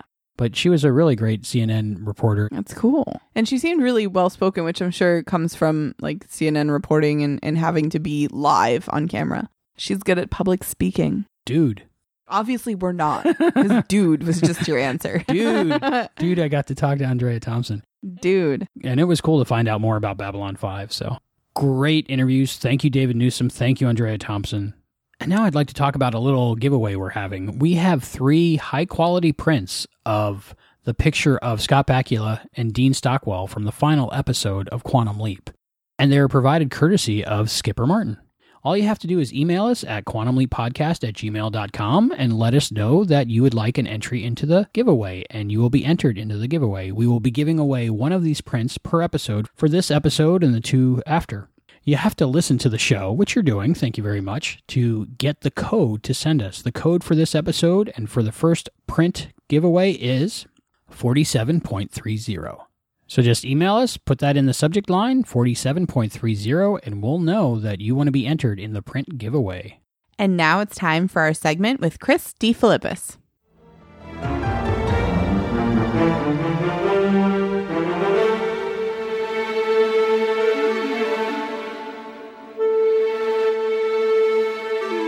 Welcome, everyone. I'm Christopher DeFilippis. A few months ago, I ribbed Quantum Leap podcast hosts Heather and Albie for approaching Quantum Leap as if the historical era Sam leapt to were representative of American society in the 1990s, rather than a 90s deconstruction of the attitudes and sins of the 1950s, 60s, and 70s.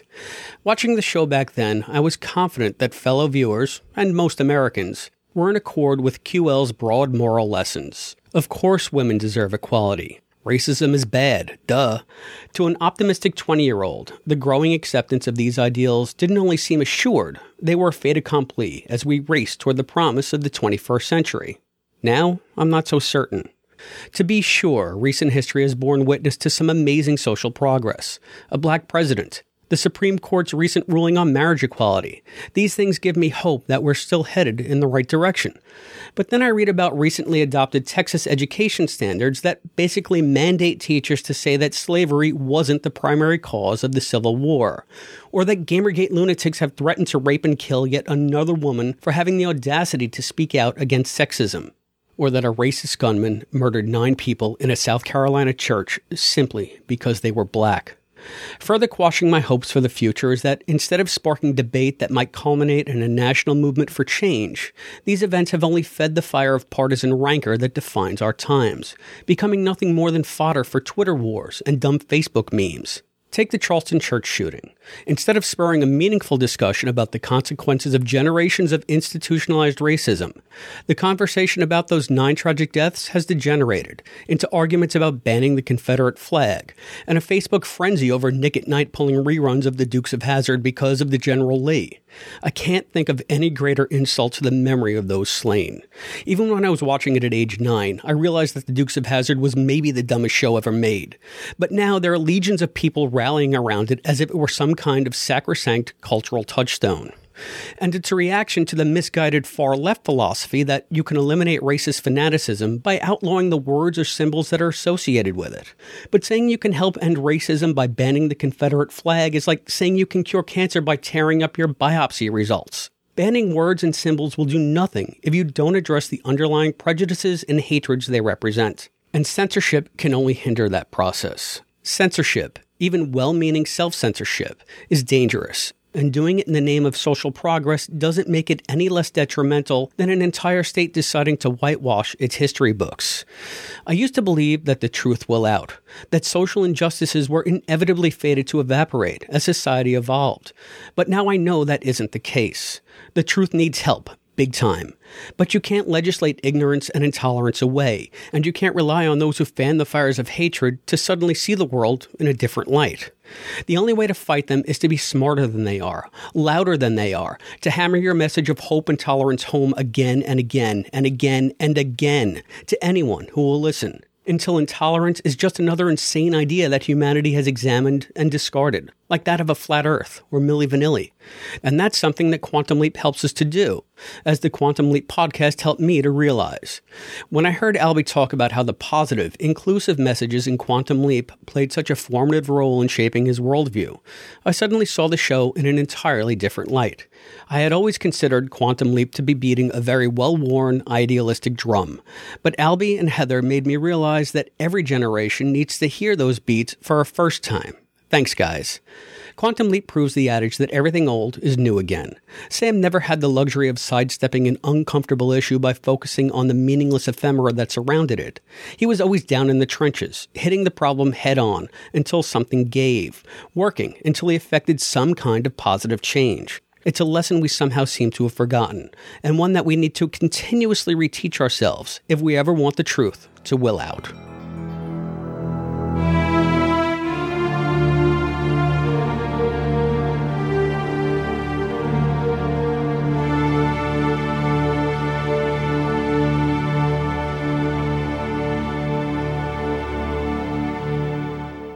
Thank you, Chris. Very well said, very well spoken, and there are a lot of good things happening, a lot of bad things happening lately. It's a strange time, but uh, a great thing that happened is marriage equality. We talked about that in an earlier episode at length, and I'm glad that finally we're the uh, like the 17th country to finally make that right decision. Not a world leader in that area, but hey, now it's cool. Yeah, I don't think when it comes to um, progressive thinking that we're usually the first country. I think that his segment is very important. I, I think it was really well written and it speaks a lot about ignorance and it, it's still very much around today. And it's really sad that a lot has changed, but a lot is still the same. No, I was never really a big fan of the Confederate flag because I was Okay. from the North. That's good, yeah. But no, I'm just saying, like, there's the, the argument around the Confederate flag, I don't really get because I'm not from the South. And I think that it, it's like people, instead of what it originally represented, take it out of context and make it a representation of the South. And I'm not from the South. So I don't think I, I relate to that. I'm not a fan of flags in general. Usually, every flag means this is what I represent and this is why I'm better than you. And in that case, it definitely means racism. So it's good that uh, different governments are taking a flag that means racism down. It's it's I sad. don't, I don't think that it's going to change people's minds about racism, like Chris had pointed out. Like I don't think that, but I but I also don't think it's a bad move. I think it's a good move that governments don't fly that flag. I think that we've come so far that I don't know why that's still a problem. Like, I don't understand why racism is even a thing. I think that everybody is due the same opportunities, especially today.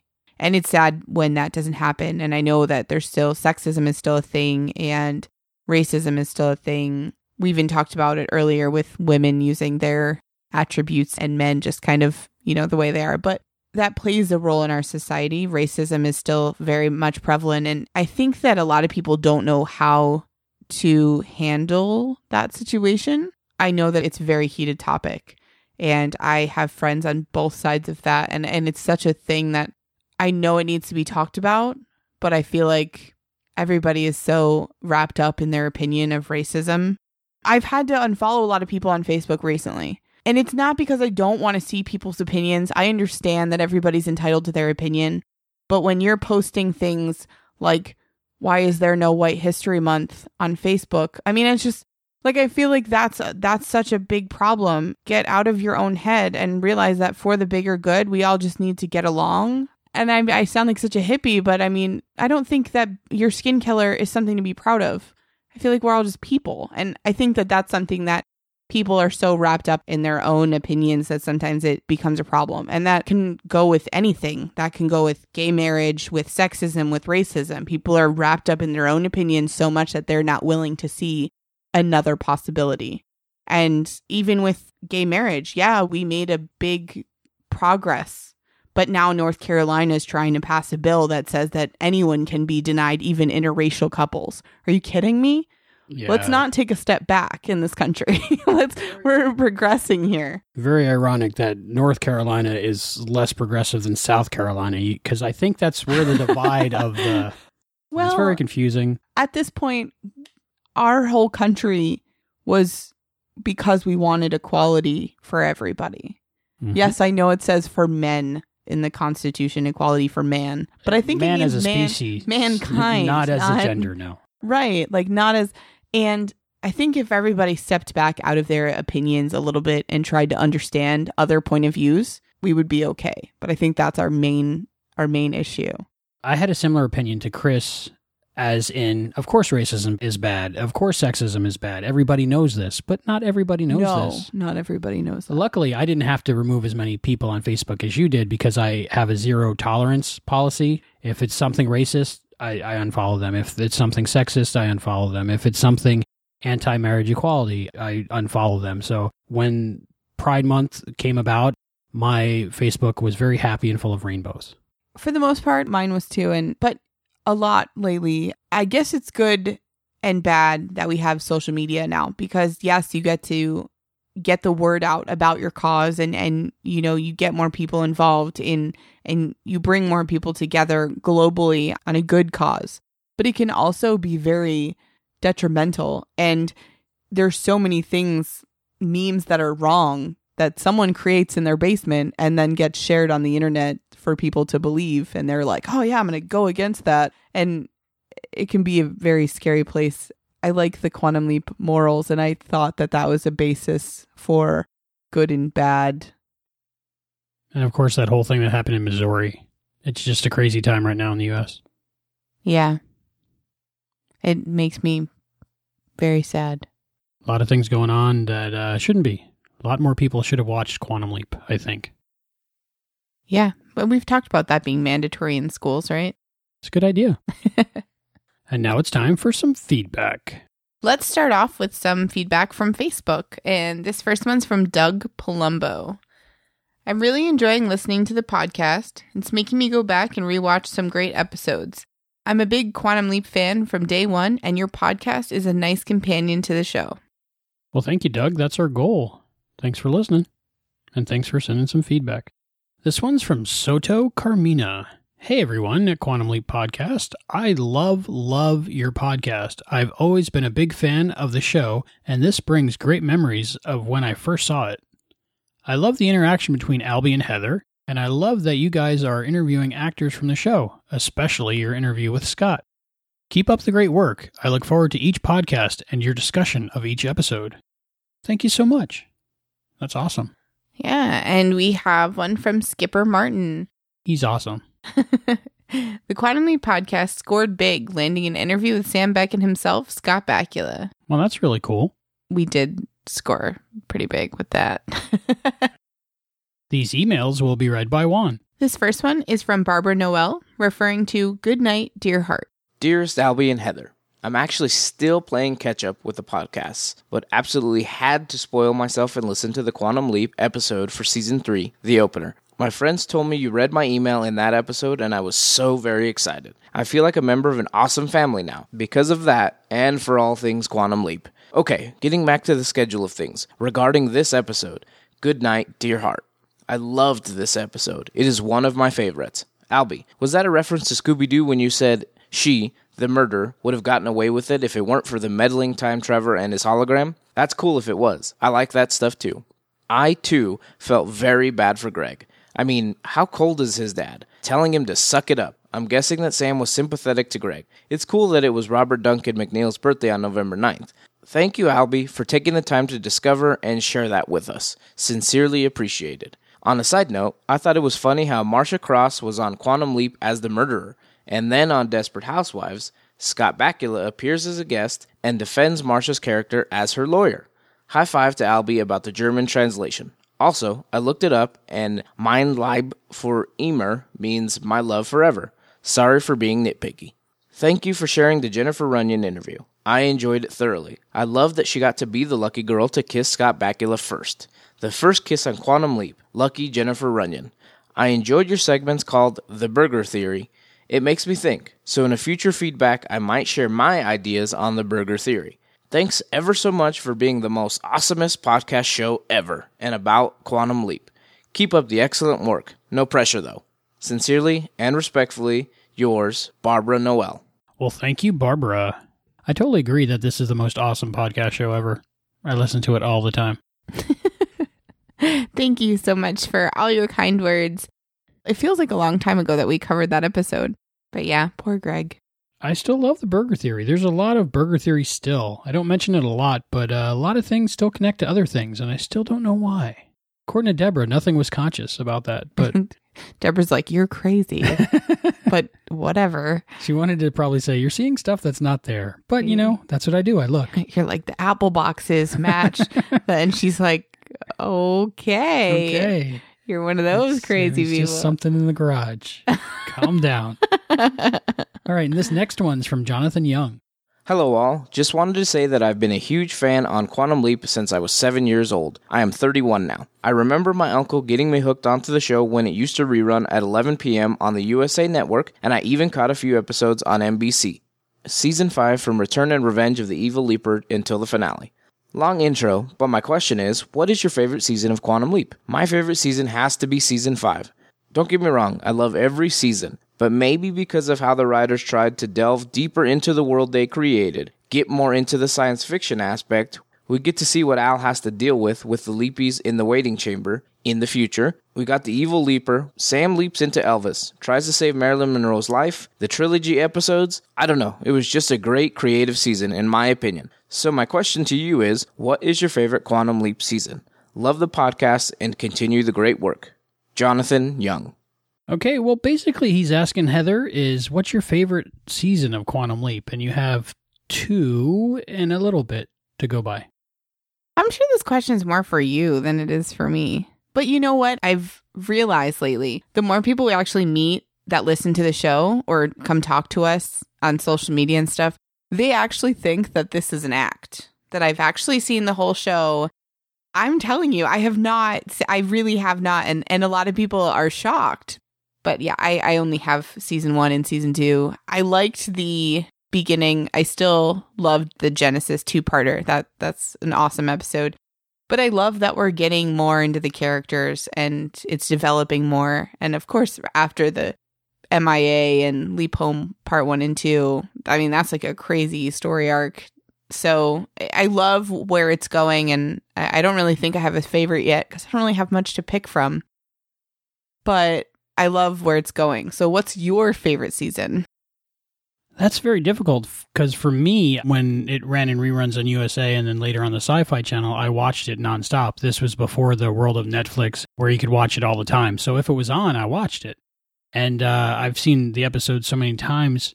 I can't really pick out a season that is my favorite because I don't really think there's a bad season. They're all really good to me. I know season five gets a lot of flack from a lot of people because they changed up the rules a little bit or didn't follow the rules that they set up. I think we've decided that there really aren't any rules. exactly. And if it's a good story, it's a good story. And, you know, just uh, my favorite episodes, if I list them out like I do all the time, they really span the whole series. So I don't think I have a favorite season. If you had to pick one, just pick one. Uh, I'm going to say season three just because that's what we're watching now. So that's my favorite. All right. It's got a lot of good ones in it, and I'm looking forward to going through it with you and uh, with everybody else.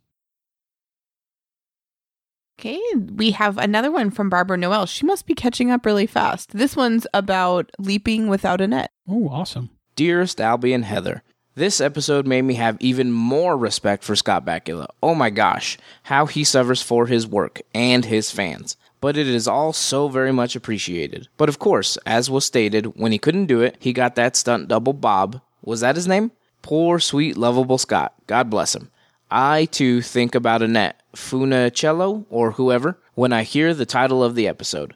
Anyway, when speaking about the dad in this episode, it makes me think about the dad in the previous episode referring to Goodnight, Dear Heart. Although he wasn't a main character as in this episode, he was still very cold towards his son. Or at least I thought so. I mean, the troubles he was having was enough for Sam, and to have to catch the triple from his sister? Thank you for sharing the interview with Tommy Thompson. I thought it was very interesting. I loved it when Albie mentioned the episode Tommy Thompson wrote about the actor who was kidnapped by the crazy people who only wanted to have the ability to have a child. And when Albie mentions about the grandmother spinning around in her wheelchair, as played by an actress I adore. I best remember her as Fonzie's grandma Nussbaum on Happy Days from back in the 70s. I don't know, are there other listeners out there that used to watch that? And do they remember her on Happy Days? I think her name was Frances Bay. Anyway, I just like that very much. Not wanting to be prejudiced or hurt anyone's feelings, I just noticed a common thread with Tommy Thompson's stories. Besides the thing with the family, I think that's great, of course, family comes first, but also, I noticed that the stories involve a lot of physicality and physical injuries. Is it perhaps because of the accident he had way back when, or am I reading too much into that? It was just very interesting. A question, if I may ask. Just curious to know where you get those interviews with Scott in front of the audience on a talk show, as in this case when he mentioned about his motion sickness. Not meaning to kill the goose that lays the golden egg, but I enjoy hearing those, and just wanted to hear Scott interviews on my own, or even to hear the interviews in their entirety. Thanks in advance. Sincerely and respectfully yours, Barbara Noel. Thank you, Barbara. Of course, I remember Happy Days. That's an awesome show. Yeah, I love that show. Sunday, Monday, Happy Days. Thursday, Friday, Happy Days. Did you skip a couple days in the middle? I might have. Wednesday, okay. Thursday, happy. I'm not going to sing. Um, Thank you.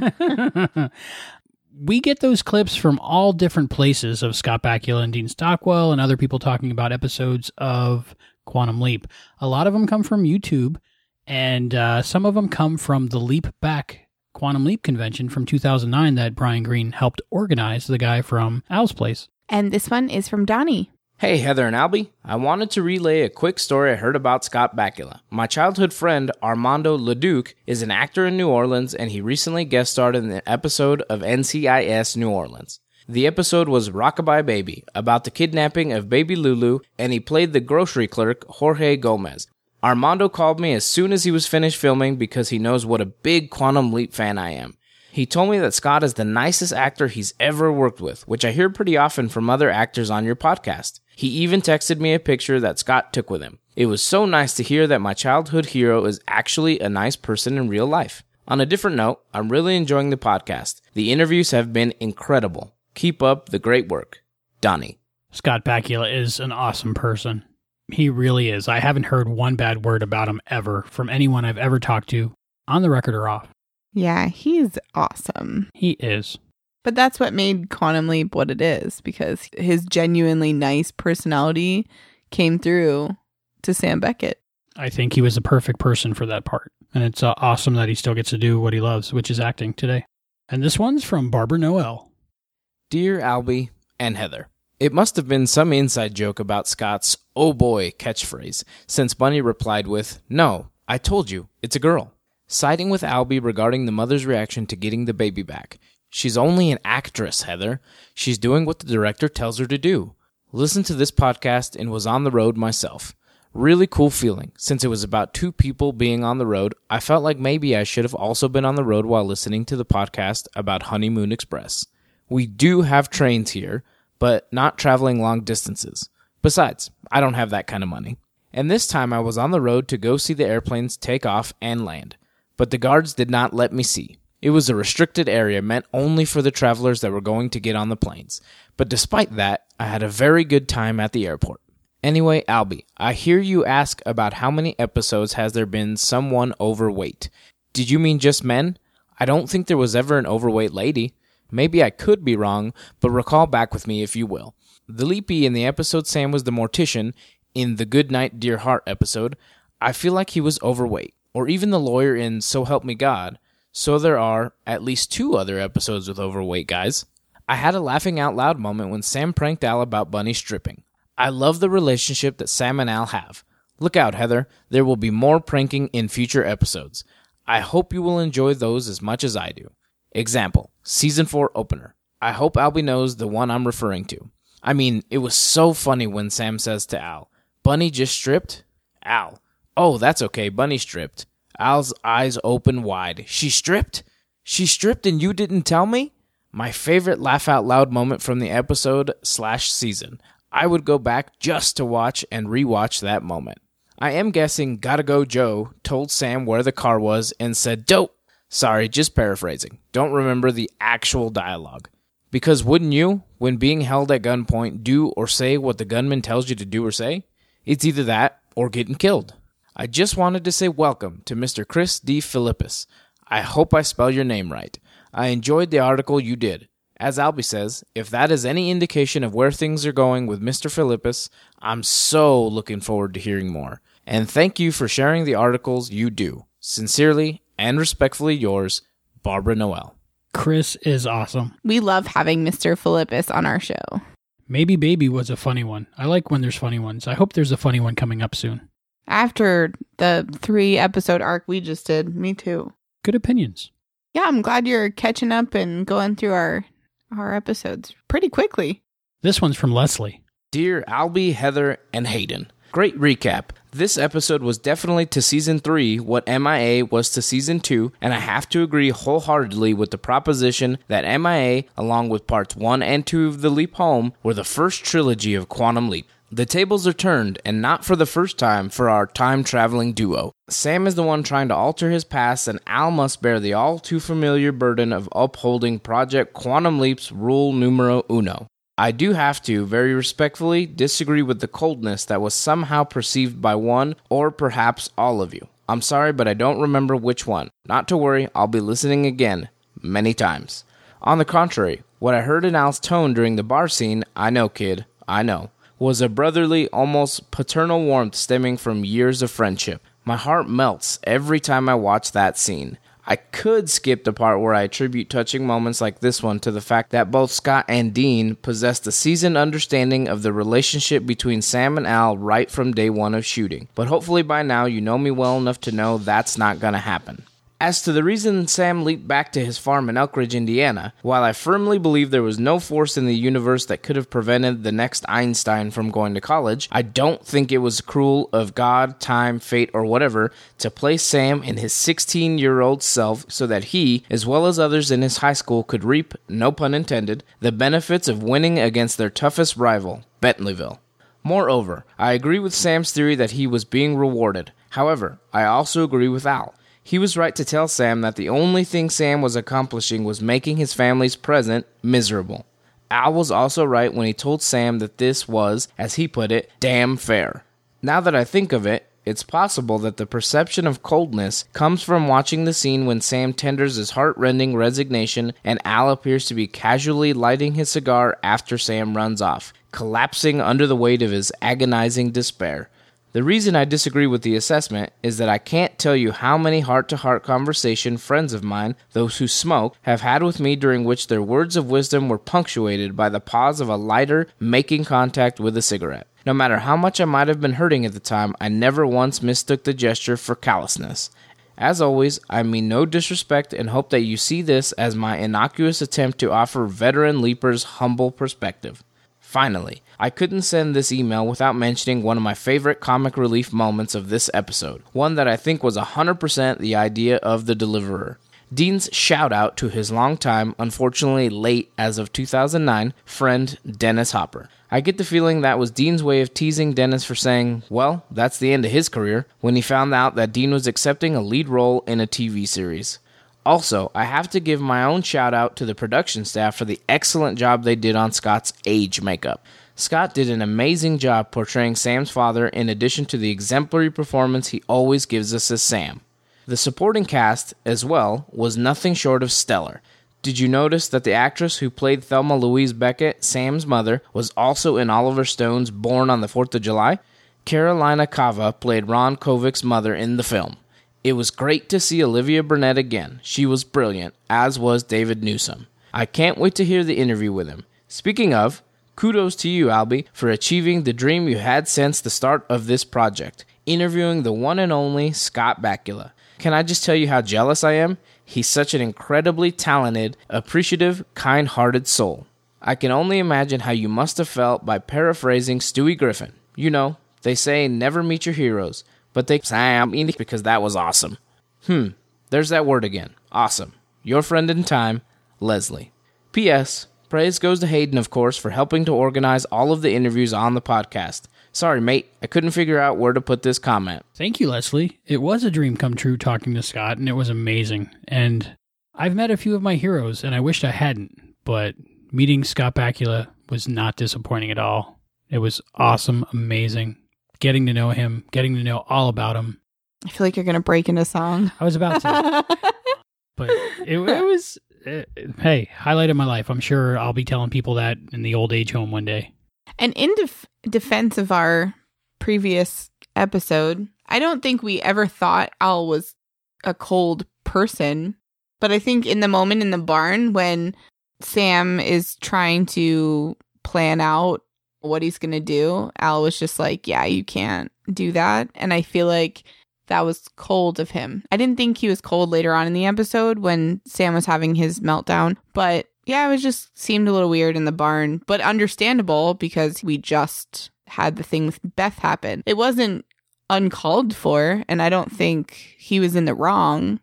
It just it was a necessary not as much cold, but just matter of fact instead of I don't know. But I I'm nothing against Al and Sam. Like they're awesome and I love this show, but I don't know, it makes me feel like it makes me feel bad because they're my fave TV duo. So, well, that's the great thing about art is there are so many different ways to interpret them, and every person who watches, sees, reads something sees it in a different way. And that's why we have a podcast. Exactly, and that's why we have feedback so we can get more than just our opinions because it's it's important to find out what everybody thinks. Right. Yeah. I I love our feedback section because when we sit here and record we don't have an audience. We don't have that live feedback. So we don't really know until we get the feedback for the next episode what you guys think. So it's great to hear that and know that you guys are liking what we're doing or not liking what we're doing or hopefully more of the liking part. Odd, possibly ironic little tidbit about me. The one section I didn't do so good on on my finals was interpreting art and literature. and now that's what I do. Yeah. Think about that. I don't know what that says about standardized testing. I have a whole nother. I'm sure we'll get to that episode at some point. Hey, we have an email from Aaron Moss. We haven't heard from Aaron Brotherhead Moss in a while. Oh, cool. First, regarding my comments from your last episode, The Leap Home Part 1. LOL. Damn, this is a great show. Even during the recap, I was moved to tears. I agree with the casting for this episode. It was great casting. I like Albie's theory on Sam's brain being Swiss cheesed. That's what I always thought. That's why sometimes the Leapee's memories or personalities overtake Sam's, and explains what happens in Redacted for Heather's protection, but involves a certain assassination. I liked Albie's holodeck reference about Sam running in place.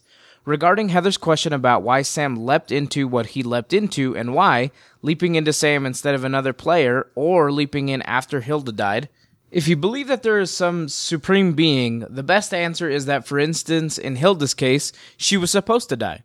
As far as leaping into Sam instead of some other teenager, maybe having Sam be Sam was the best way to get the intended outcome. If he leapt into Joe, random name, maybe Joe couldn't have made enough of a difference to win the game, where Sam did. And sometimes it's best not to look too close at the strings in these things, otherwise, it might just fall apart. As far as killing off all characters, Game of Thrones is a big one. As far as people not believing Sam, remember, he was a 16 year old kid. A genius, but still a 16 year old kid. I never noticed Scott runs differently. Now I'm going to have to watch for it. I think the look Sam gave Al at the pom pom remark is that remember, these girls are underage. While Al is a lecherous older man, making comments about underage girls might be a bit off putting to Sam. I loved the interview with Scott. Great playing whatever instrument from Tiffany. Now for the newest episode. Another fantastic episode of Quantum Leap. Not as much to say about this episode, but still great. I wondered what Tom would say if Magic told him that he was really Sam and started telling him things about his past. Maggie is hot, though she was willing to put out at the drop of a hat or pants. Having watched this many times before, I don't know if I could see the signs of the spy within the camp or if I just remember from previous viewings. I liked Tom and Magic talking about Tom's recent trip home. And again, I wonder what Tom would have said if Sam came clean. And then, while on the mission, Sam finds who the spy was by finding the radio. If he could have pieced things together a little quicker, he would have saved the POWs and his brother. And speaking of POWs, poor Al. And the next leap in, a priest. Looks familiar. While Netflix played the boogie, the boogie, eh, you know, that episode. Happy belated birthday, Albie. Aaron, Brotherhead, Moss. Thank you, Aaron Brotherhead Moss. Thank you very much for redacting part of your email. I appreciate that because everybody remember Heather hasn't seen past the episode we're talking about. What's the latest episode of Quantum Leap you've seen, Heather? The Leap Home Part 2. Right. You haven't seen the next one. Nope. Which on Netflix is the, well, we're not going to say it, but in real life, I guess DVDs is the best way to go with this one. The next episode will be about a priest. See, my brain couldn't watch further than that and then talk back an episode. I can barely handle when you guys send in feedback from three episodes ago. I'm like, wait, what? I don't remember that far ago. Like that, I can't. And then Albie, that's listened to the podcast three times since then, remind Yeah, then then he's got you know that one time where you said this and I'm like, I don't know what they're talking about. And Albie's gonna be like, You said that this happened and this happened. And I'm like, Oh yeah. So I think it's really good to watch one episode at a time and the anticipation and, and waiting and finding out little by little by little. Albie has to read through the emails to make sure they're safe. We do a lot to make sure that I don't get spoiled, but it helps that I tell people ahead of time. Usually, like, if we talk about the Quantum Leap podcast, I'm like, but I haven't seen it. So don't tell me. So it's really awesome that you took the time to redact your statement. And it actually kind of makes it even funnier because And I know what he's talking about. Right. So that's perfect. That's, for everybody from now on, that's the perfect way to do it. Just say, Albie, you know what I'm talking about. Because I do. I like that. But it was a great email and we must talk about a lot because he had a lot of points to bring up. Yeah, very good points. Yeah. At least we know somebody's paying attention out there, right? I feel like he's got a notebook while he's listening. Like, I got to make a comment about that. I thought it would be cool if Sam tried to talk to his brother and be like, listen, it's Sam.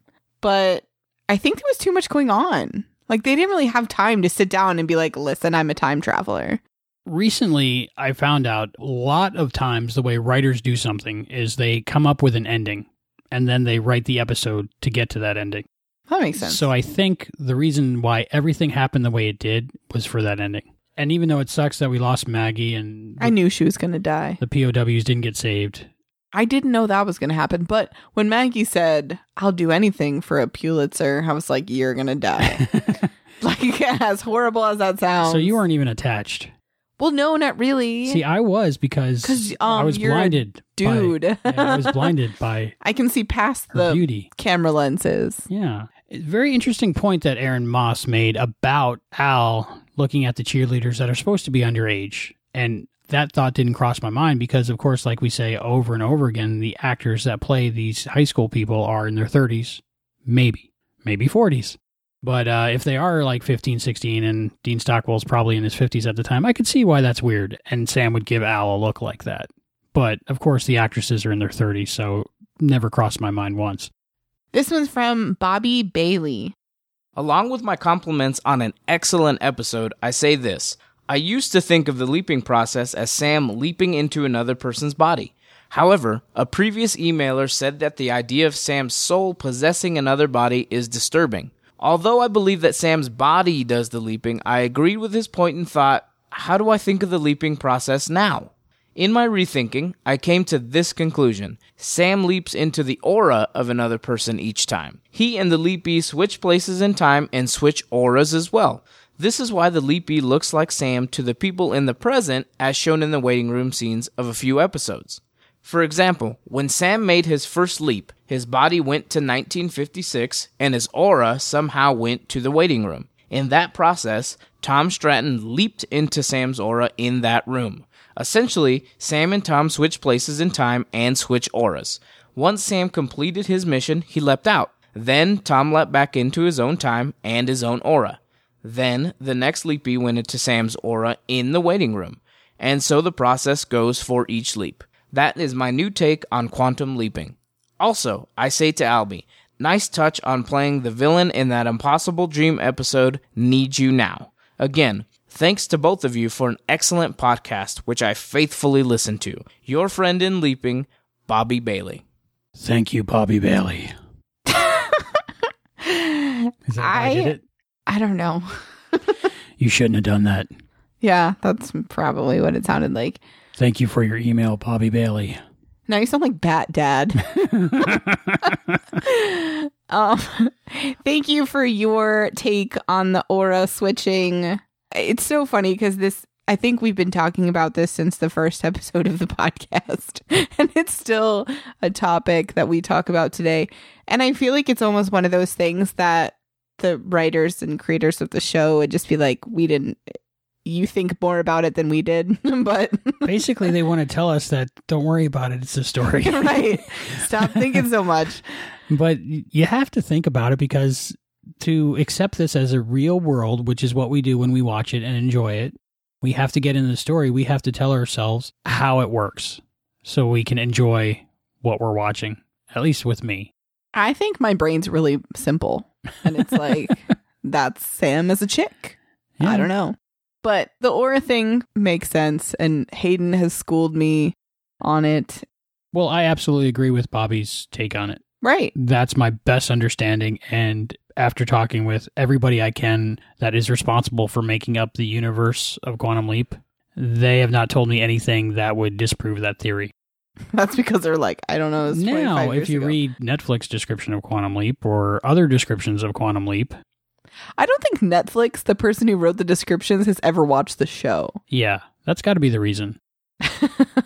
you ever, you guys, that that'll be your homework for this podcast. You have to next time you watch an episode of Quantum Leap, read the description of the show.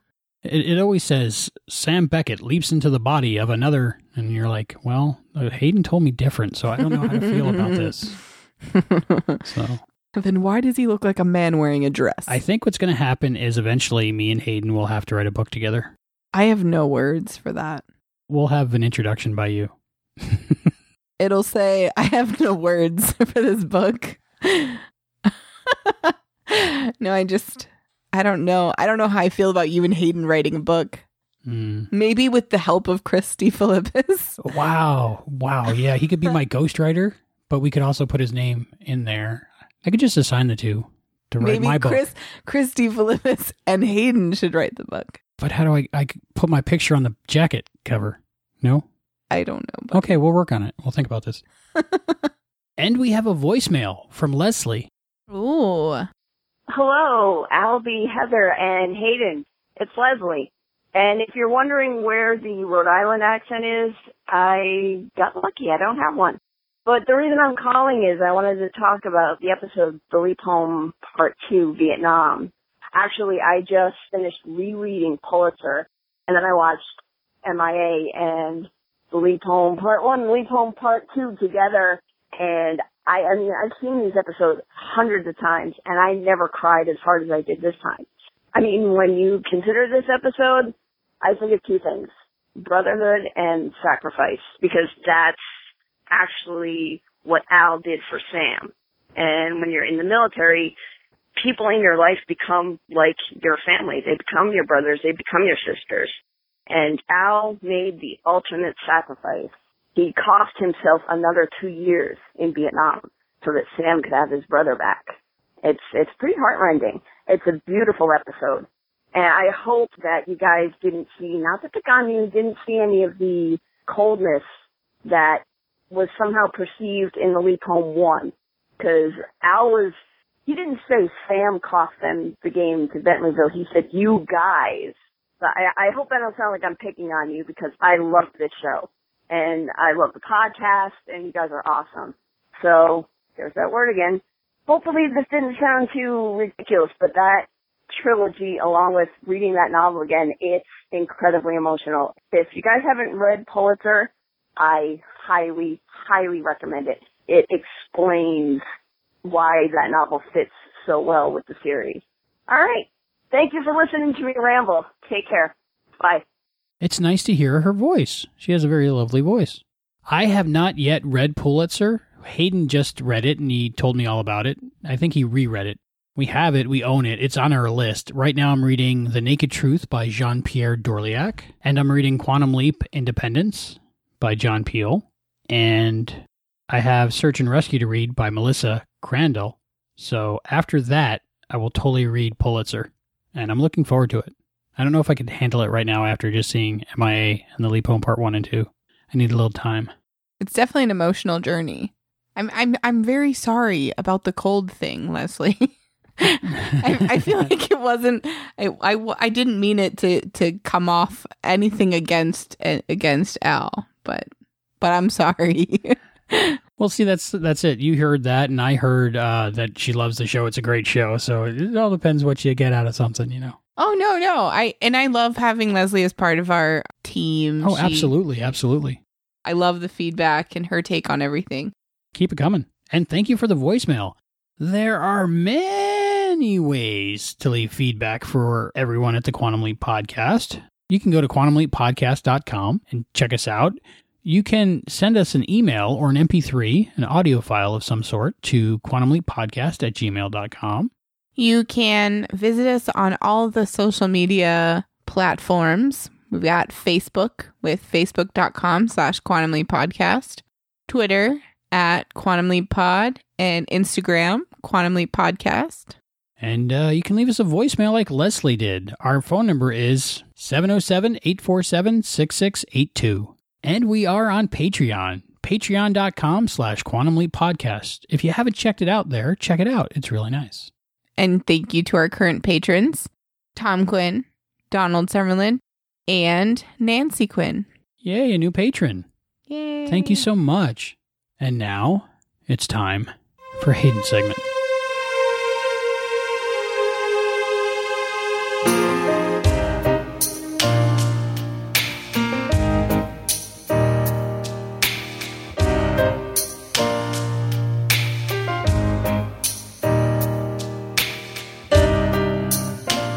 Quantum Leap is a unique show in the sense that, being an anthology, it focuses on the adventures of just one character and his sidekick, with every adventure being in a different place, time, and with a new set of characters that he interacts with. Even though this gives the chance to see the two main characters grow, learn, and evolve through the series, the majority of the supporting characters are never seen or heard from again. And when we've spent an episode getting attached to these characters, seeing them interact with Sam and learning about their lives and how they've been changed, usually for the better, that can feel like a slap in the face. This is why I really enjoy the Quantum Leap novels and comic books, as many of them actually do have Sam and Al revisit some of the characters and situations from the show and continue their stories. One serial story can be found in the Quantum Leap comic number 9, Up Against a Stone Wall, in which Sam leaps into Stephanie from Goodnight Dear Heart, just as she's being released from a 12 year stint in prison for killing Hiller. Stephanie had gained a great deal of fame by taking photographs of what happened in prison, and these were to be shown in an exhibition.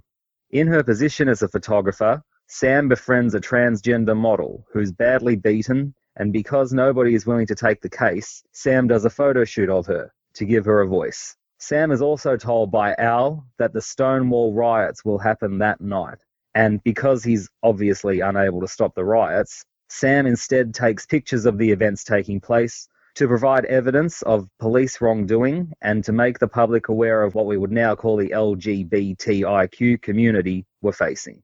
Another serial story that comes to mind is L. Elizabeth Storm's novel Angels Unaware, in which we learn that Teresa Bruckner from Another Mother has hit rock bottom. She's on the run and is just days from being murdered. Teresa has nobody to turn to, despite being stalked by a crazy lady named Angela who claims to be her guardian angel. But Teresa no longer believes in angels because Al never lived up to his promise to one day return to her. However, at the recommendation of one of her university professors and some pushing from Anhela, Teresa decides to spend a few days at a convent to get her head together. Her professor is also a priest who will be presiding over the services at the convent. That is, until he's bounced a few years into the future and replaced by Sam, who now has the mission to save Teresa's life and restore her faith. The Leap Home Part 2 is the third and final episode of the Holy Trinity of Quantum Leap. The casual viewer might not have picked up on this, but it is unfortunate that this episode left one major question unanswered. In MIA, Al stated that he was repatriated in 1973, but at the end of The Leap Home Part 2, Al shrugs off Sam's cries that Al could have been free with a, what the hell, I get repatriated in five years. Wait, the leap date was April 1970. Five years after that would have been 1975. Did something happen during the leap to tragically prevent Al from being liberated from the hell he was put through as a POW by the VC for another two years? I discussed this on the Facebook page. Karen Funk Bloker had always interpreted this as Al saying he was imprisoned for a total of five years after his initial capture.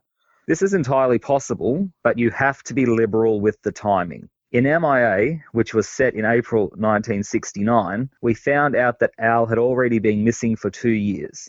So if he was repatriated in 1973, that's actually six years he was imprisoned for. Although there is a little leeway depending on what point in the year he was actually captured and repatriated. But given Al's mournful, what the hell attitude, I have to agree with Aaron Watson that Al is well aware of having made a sacrifice and that he did actually end up in prison for an extra two years. So the question that the Leap Home Part 2 leaves us with is what exactly happened in this episode to tragically change Al's fate? Now, like I said, it can be interpreted that Al was just talking about his total time as a POW and that someone simply stuffed up in the writing. But we Leapers like to come up with in universe explanations. A real gem of a novel is another by L. Elizabeth Storm, Pulitzer, which, despite being non canon, serves as the Leap Home Part 3. Sam leaps into a naval hospital in 1975, the very same hospital that a Lieutenant John Doe, later revealed to be Al, has been brought to immediately following his return to the United States. He's suffering from post traumatic stress disorder, and worse, is under investigation under suspicion of treason. Sam, as Lieutenant Calavicci's doctor, must try to help young Al work through his issues, which are magnified when the news is broken to him that Beth has remarried. At the same time, Sam has to try to clear Al's name, even though his interference could have disastrous consequences for Admiral Calavicci and the entire Quantum Leap project. Meanwhile, a curious journalist has been given the task of writing an article about Vietnam and starts investigating into the circumstances surrounding the death of one of her mentors and friends, Maggie Dawson. It turns out that Maggie was not actually posthumously awarded with the Pulitzer for her photo of Al and the POWs, even though the photograph itself did win the prize. Rather, the true nature of her death was covered up, reported as an accident at the base, and the military took credit for the photograph. The explanation offered in Pulitzer as to why the timeline changes created a two year extension of incarceration for Al is that in the original history, Maggie Dawson didn't go with Tom and his crew on the POW rescue mission, and so didn't take the Pulitzer Prize winning photograph. In the new timeline, the photograph of POW Al became so famous and widespread that even the North Vietnamese found out about it. As such, they came to the mistaken conclusion that the surveillance of the Americans and their allies was much better than it actually was. And so Al's captors did a much better job of camouflaging their POW camps and moved them around a lot more often, thereby making rescue missions more difficult. And thus, poor Al was held prisoner for an extra two years. Pulitzer has some very emotional moments that were very well written and really captured Sam and Al's character traits. I could easily picture these emotional scenes playing out in my head due to the brilliant acting we've seen from Dean Stockwell and Scott Bakula throughout the television series. I also liked how, even though there were really two separate main stories, one being Sam helping young Al, and the other being the journalist's investigation, as well as a third side story at the project, everything tied together beautifully. So, can Sam help young Al sort through his PTSD? Will Al's name be cleared? Will Maggie Dawson ever get the Pulitzer she died trying to get? And just what happened to Donna Elesee's father, Colonel Wojciechowicz, when he went to Vietnam? Read Pulitzer to find out. But I've gotten sidetracked. Let's get back to the episode at hand. The Leap Home Part 2, Vietnam. As I said, I view this episode as the final part of an amazing trilogy. I have to summarize this trilogy in one word. I would have to say grief. I don't mean that as an insult, because the episodes and the acting are brilliant. The word grief is appropriate because if you watch the three episodes back to back, you can see both Sam and especially Al going through the stages of grief. The five stages are denial, anger, bargaining, depression, and acceptance, although they do not necessarily occur in that order. MIA is the grief roller coaster for Al, going through at least four of these stages, on the whole, surprisingly, simultaneously. It's clear that up to that point, Al had never really gotten over losing Beth, and the wave of emotion can be explained by the wounds being opened so suddenly by Sam leaping into San Diego on April Fool's Day 1969. Denial. After Sam finds out that Beth is Al's wife and tries to remind Al that they can't change their own lives, Al refuses to accept it. No, I don't know it. Anger. As the episode progresses, Al gets progressively more snappy with Sam for not changing things and doesn't hold back showing his anger towards Dirk and, if you look between the lines, especially towards himself for choosing to go to war when he could have stayed with his wife and been happy. Bargaining. The entire episode seems to have Al bargaining, trying to find some way, any way possible, to try and stop Beth from losing hope that he's alive. In fact, he was so preoccupied with this, it was all that he had Ziggy doing, trying to run scenarios, seeing what had the best chance of achieving his goal, that he did not have any time to do anything else. Depression.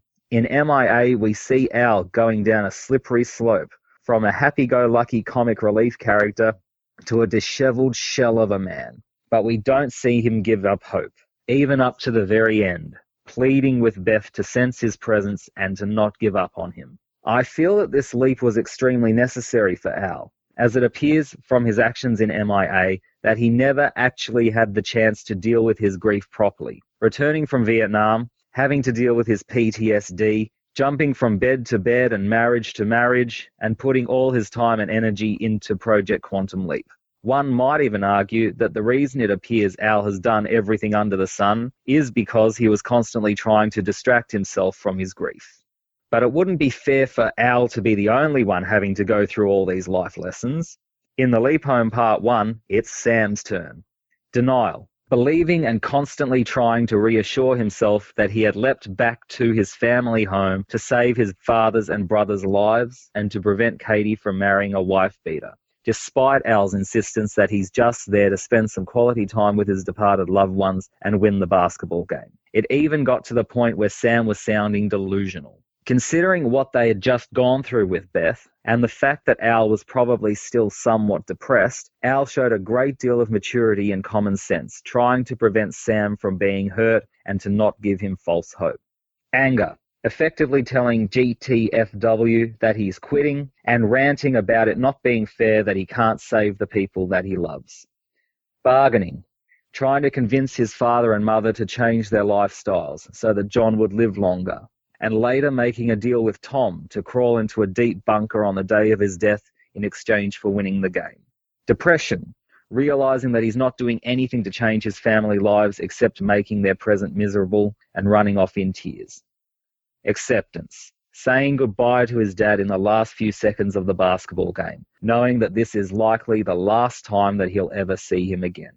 We also get the first inkling that Al is coming to accept his life without Beth also. He himself says that it wasn't meant to be. Of course, being a trilogy, we can't have everything be wrapped up in the second part. And so when Sam finds out that Tom, the only member of his family that he truly believed he could save, still dies in Vietnam, he's so focused on Tom that it could be argued that when he leapt, he willed himself right to Tom's side at a time when Tom needed him most. This brings up another good point. Throughout the Vietnam leap, it's not really clear exactly what Sam's mission is. If Sam really did control where he landed, then one could argue that his mission definitely was to save Tom. Unless this was another lesson that Sam had to learn. And let's face it, GTFW is not afraid of testing Sam. That some things just might not be meant to be. Even Al says that the mission might not be to save Tom, but rather to make sure that the platoon's missions succeed. And Sam is adamant that he will not accept that. One has to wonder if GTFW really did want to mess with the timeline as much as it ended up being messed with. Originally, Tom died. This time, Maggie Dawson, the Chu Hoi, and all the Viet Cong soldiers in the ambush died. Can you imagine the massive ripple effects from all these changes? And realistically speaking, in the grand scheme of things, ensuring that the missions of Tom's platoon succeeding don't affect the outcome of the war. So would GTFW really be so concerned with this? My theory is that Sam's mission all along was actually to ensure that Maggie Dawson got her much deserved Pulitzer Prize. Even if she did only receive it posthumously, that would be enough to be considered a success as it completed Maggie's life's work. And it is immediately after the revelation of Maggie's photo receiving the prize that Sam leapt. Okay, after being thanked by his brother too. But hey, that could just be a bonus. It is also in the final few minutes of the episode that we finally get confirmation that Al has indeed accepted his fate. In MIA, Al clearly goes through at least the first four stages of grief, and he's probably still depressed in the Leap Home Part 1. In the Leap Home Part 2, Al has the choice to lead Sam to the POWs so that he can liberate them or lead Sam to the village where he can prevent the ambush that led to Tom's death. It is at this stage that Al shows a great deal of maturity, realizing that if he helped himself, he would be hurting others, something that he nearly had to deal with in MIA as well. And he gets some happiness by helping others and making them happy. When he says, What the hell? I get repatriated in five years anyway. It shows that he now completely accepts what became of himself during the Vietnam War, and that is what made him who he is today. This jaw droppingly brilliant trilogy, like a roller coaster of emotions, made our heads spin, made us cry, at times made us sick, and in the end made us extremely happy to have had the experience of watching this masterpiece of fiction. But when Sam leaps, it's back to the status quo this time with Sam in the guise of a Catholic priest. Let us pray that Sam and Al are not personally affected by this one. Spoiler alert, one of them is. Oh boy.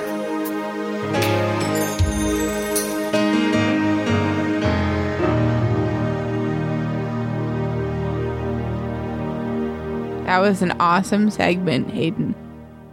Makes me want to read Pulitzer even more now. Yeah. It's on the list. It's on the list. It's cool that it goes together. It really is. I can't wait to go more in depth into the Quantum Leap novels in the future of the Quantum Leap podcast. Yeah, because when it's all over, then we'll have something else to do.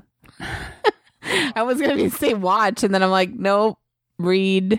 I think Then- they call it reading. I know. I just meant like We have to figure out what to do to stretch it out until the reboot comes out. So books, and then comic books, and then we'll review some action figures. Hopefully, they made me scared about the reboot though, because I don't think it would be as homely as. we'll wait and see. You never know. If Scott will do a cameo in it, then we know it's okay. If he gives his approval. Heather, do you have any news? Yeah, there's some news.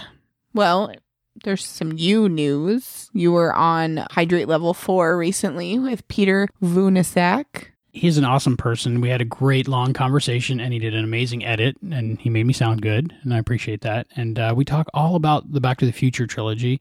I was the final guest out of nine people that he did for a three part podcast on Back to the Future, and uh, it was really fun. And I enjoyed being on his show. Hopefully, I get to work with him again in the future. That's awesome. A lot of people don't know that we don't really sound good. It's just lots of editing. Lots and lots of editing. Make us sound smart. I don't know if you watch Unbreakable, Kimmy Unbreakable. Schmidt, but John Cullum was in an episode. from Catch a Falling Star and the director of All Americans. When we were watching, I was like, "Is that is that John Cullum?" And uh, in the credits, it was. That was when they were doing that musical number at the end, right? yeah, he played Daddy's daddy. That's all I'm gonna say. But go check out Unbreakable Kimmy Schmidt. It's that funny. show is ridiculously funny. And something cool that recently happened in the world of science, they're creating these touchable holograms. They're like super, super tiny. But there was a video. I don't know if you watched the video. I did. And they're really, really tiny, but still touchable holograms. It's pretty cool. Uh, You got to start somewhere. Eventually, uh, a few years from now, there'll be life-size, touchable holograms, photons and force fields, and everything will be fine. It would be like a jazz bar and a jazz singer, right? And maybe one of the holograms will gain consciousness and run a bar. Yeah. Never know. Weird. And sing really I cool songs I don't know where we're getting all these ideas. that were played at our wedding. Oh, and Airwolf is coming out on Blu-ray. Another Donald P. Bellisario show. I think it's the one he did before Quantum Leap. So So there's hope, right? there's hope. Tales of the Golden Monkey were in there somewhere. If Airwolf comes out on Blu-ray, now it's not coming out on Region One. It's coming out on other regions. So if you are in a Region One area, you have to figure out how to watch those Region Two Blu-rays in our area. It's still silly that they do that, but I'll take Quantum Leap on Blu-ray in any region. I think because of music copyright laws. Mm-hmm. I don't know. even if it doesn't mean that we're going to get Quantum Leap on Blu ray anytime soon, it's still a great opportunity to watch another Donald Bellisario show. And in the first two seasons, Deborah Pratt is an awesome actress. I love that you're just like, and then in the first two seasons, Deborah Pratt. That's all you have to really say. That's Mm, that, Deborah Pratt. That's worth buying the set right there just to see Deborah Pratt. Wow, I didn't know she acted in those. Yeah, awesome. it's, it's really good. There's four seasons, so the other last two seasons you don't really have to watch. It's funny because I'm like a huge fan of her just because it's like girl power in Yeah, the she's awesome in person. the TV industry. Yeah, watch the first two seasons of Airwolf on Blu-ray, and uh, you'll have the complete set. And then no more Deborah Pratt, so the rest of them are blank. That's a thing now. They just release five discs, but only Well, you you put on eleven disc set. They don't say eleven disc set with content on them. You're like eleven discs. Wow. Firefly should do that. Season All two. five seasons. I'd buy it. Blank blank Blu-rays. I'd buy it. It said Firefly on it. And this would have been yeah, just videos of Joss going. And this would have been the episode where they celebrated a holiday, and it was really cute because that actually pr- would probably sell for a lot of money. Take my money, take my money. Someone should present that idea. That's a good idea. Just, just you get writers and the producers just to sit down and go, and well, we had an idea about this one. I'd like have the Firefly actress in the background, like woo, this is being goofy. That people would pay for that. That would be great. Yeah. Thank you for that news, Heather. Do you have any trivia? There were some awards that were won for this episode. Michael Zinberg, the co executive producer, won the Directors Guild Award for this episode. Michael Watkins won an Emmy for cinematography for this episode. Dean Stockwell was nominated for an Emmy for his acting in this episode. This episode was shot not in Vietnam or anywhere exotic, but instead 60 miles outside of LA. Thanks for that trivia, Heather. You're welcome. Not much on this episode, but I think there was enough emotion in this episode that Yeah. we're okay. I'm Christopher DeFilippis, and it's time for the Quantum Leap radio sightings, where I tell you about the vintage and collectible radios that appear on Quantum Leap. This time out, we're talking about the Leap Home Part 2, Vietnam. And, irony of ironies, there are no radios in this, an episode where the main plot hinges on a radio transmission. It does feature a military communication station, but my insanity doesn't extend to identifying those. So we'll dip into the archives, and what better place to start than at the beginning? Quantum Leap's premiere episode, Genesis, featured no less than three vintage radios. And the first is in one of Sam's very first scenes, on the nightstand when he wakes up as Tom Stratton. The problem is, I have no idea what kind of radio this is. My gut tells me that it's a Panasonic. My friends on the Antique Radio Forum didn't know either, and their guesses included brands like National or Lloyd's. About the only consensus seems to be that it's probably a mid 60s to early 70s Japanese transistor set, and there's no way one of those would have been in Tom Stratton's bedroom on September 13th, 1956. The remaining two radios show up in the Stratton's kitchen, mysteriously switching places on top of Peg's stove throughout the episode. The first one is a 1959 Philco G749X, a white clock radio that's ugly in the special way that only clock radios can be. And though this tube set is closer to Sam's actual leap date, no cigar, it's still anachronistic. Time goes further askew when the Philco is intermittently replaced by a 1965 General Electric C1478D, another ugly clock radio. The GE model even gets an insert shot as Peg listens to the news, where you can see the words solid state, meaning it's also a transistor set. So all the radios featured in Genesis are anachronistic, but I'm willing to let it slide. These radios are more for proof of concept than historical accuracy. At the Leap Back Con 09, Don Bellisario said he wanted the boomers watching QL to see and remember all the neat old stuff that was around when they were growing up. And getting a few old radios to dress the set was an easy way to do that. The lingering insert shot on the GE radio almost screams, Hey, look at me! Remember these? If you want to get a look at these and the other radios that appeared on Quantum Leap, just go to the Quantum Leap radio sightings page on my website at theflipside.com. Once there, click on the Quantum Leap podcast link and look for the radio dial. Maybe you can even help me identify the pesky unknown radio in Genesis, and a few others that I'll be telling you about in future podcasts. Until then, this is your Quantum Leap radio guru, tuning out. Any other thoughts you had on the Leap Home Part 2 or just in the general story arc of Quantum Leap up until this point? I feel really bad for both of them.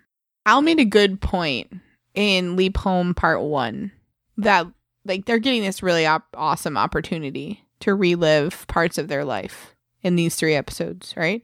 But it's got to be heartbreaking. And these are three rough episodes. I'm kind of glad that at least I'm hoping that the next one's a light-hearted episode. Kid gets hit with a train. No, I'm sorry. I can't do it anymore. I quit. I'm Kidding, done. kidding, kidding, kidding. Like I get, I don't know. You want some of this? It'll help your nerves. No, thanks. I'm uh, I'm fine. I'm fine now. Liquid courage. I'm afraid I'm gonna need all of that I can get today. I baptized that boy, Frank, and I watched him grow up. Now I gotta bury him. 12 years old. I guess I should have seen it coming. It's an accident. How, how could you see it coming? Come on, Frank. We both know it wasn't an accident. The kid's been walking those tracks all his life. He didn't fall in front of that train. I uh, just wanted to express my sympathy uh, to you on this tragic day, Mr. Lesser.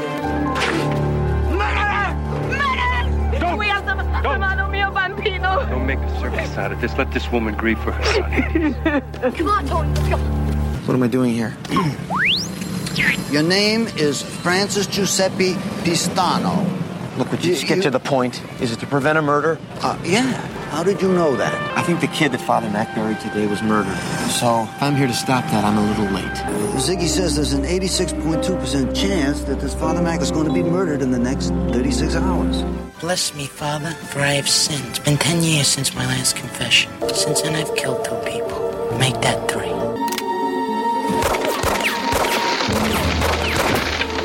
God, don't do this. I swore I would never have anything to do with you again. but you can't do this. He's done too much. He's helped too many people. Don't look at me like that. No, I I I like the lighthearted episodes, but up until this point we really haven't had something so profound. So I really love these episodes because you get to see more of our main characters. And you know, I always talk about how much I love that part of it. But I think I need a break from the emotional roller coaster here. It's understandable, right? yeah, really, really, really good episodes though. These this trilogy was amazing. I wholeheartedly agree with you. When I think of Quantum Leap, besides probably Genesis and Jimmy, I think about these three episodes a lot. So there's not much else to look forward to. Nope. The rest of the the rest of the Blu-rays are blank. well, that about wraps it up for The Leap Home Part 2, Vietnam. I'd like to thank our guests, David Newsom and Andrea Thompson. It was great having them on the show. I think it added a lot to this episode. Yeah, that's really cool that we got them on the show because they're huge players in this episode. Have a guy crush on one and a crush on the other. So, bromance. Yep. I think there was a little bit of bromance. Maybe not. He was kind of busy, but, you know, on my part anyway. You're like, okay. And until next time, I'm Albie. and I'm Heather, and I can't wait to take a leap of faith. Thank you for joining us for this episode of the Quantum Leap podcast, hosted by Albert Burge and Heather Burge, with contributions from Hayden McQueenie, Jill Arroway, Suzanne Smiley, and Christopher DeFilippis. Go to quantumleappodcast.com for all your Quantum Leap podcast needs. Join us on Facebook, Twitter, and Instagram for special behind the scenes content and to find out when a new episode is available. To support the show, please go to patreon.com slash quantum leap podcast. That's P-A-T-R-E-O-N dot com slash quantum leap podcast. The Quantum Leap podcast is edited by Albie, John Buchanan, and Juan Murrow, with voice talent provided by John Buchanan, Juan Murrow, Hayden McQueenie, Tawny Finneran, Suzanne Smiley, Mac Jackson, and Peter Bernasak. The production assistant is Jesse Newman. The executive producer of the Quantum Leap podcast is Albert Burge. Juan Murrow and Hayden McQueenie are the co-executive producers. The thoughts and opinions expressed on this podcast are those of the individual and do not necessarily represent or reflect those of the Quantum Leap podcast, its partners, or affiliates. The Quantum Leap universe and all it contains is the property of Belisarius Productions and Universal Television. The Quantum Leap podcast is not affiliated with Belisarius Productions or Universal Television, and no copyright infringement is intended. The Quantum Leap podcast is a Barren Space production. Well, But you're right, yes, and yes. yeah, that makes a lot of sense. So Did you just say yes and? Mm-hmm. this episode has a lot of different things going on in it. This episode, This episode has a lot of things. I'm assuming, or like, if not, Siri, I did not call you. what do you say? Okay, Google or okay, Siri? I don't know, but I didn't say it. Stay out of my conversation. Okay, Siri. Hey, Siri. Um, do you like Quantum Leap? Hey, Siri, what's zero divided by zero? Imagine that you have zero cookies and you split them evenly among zero friends. How many cookies does each person get? See, it doesn't make sense. And Cookie Monster is sad that there are no cookies. And you are sad that you have no friends. That's funny. Uh huh. That's the the new burn Siri. That's pretty good. Um, What we're talking about? I don't know. Siri interrupted. How rude. We touched on that in the episode where he was fish. What was that name? The one where he's wasn't he the college student one? He's named Fish, I think. Was he named Fish? I never remember that. That's Abe Vigoda.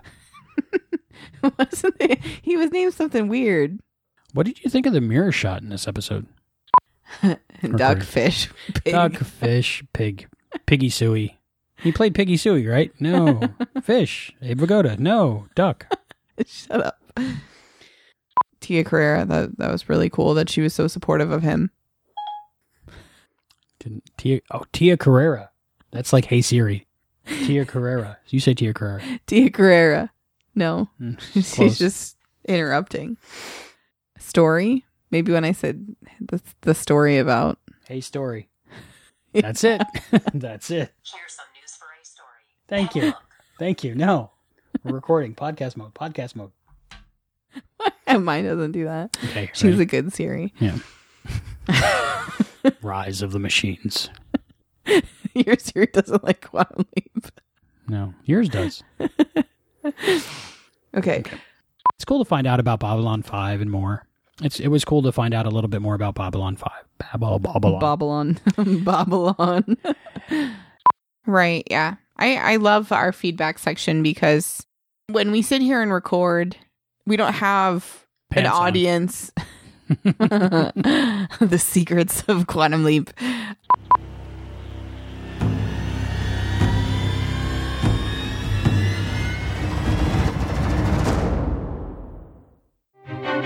Daddy's boy, he's got a daddy that he brings such joy. My daddy's tall and sweet, like a candy cane. And when we walk down the street, we refuse to explain.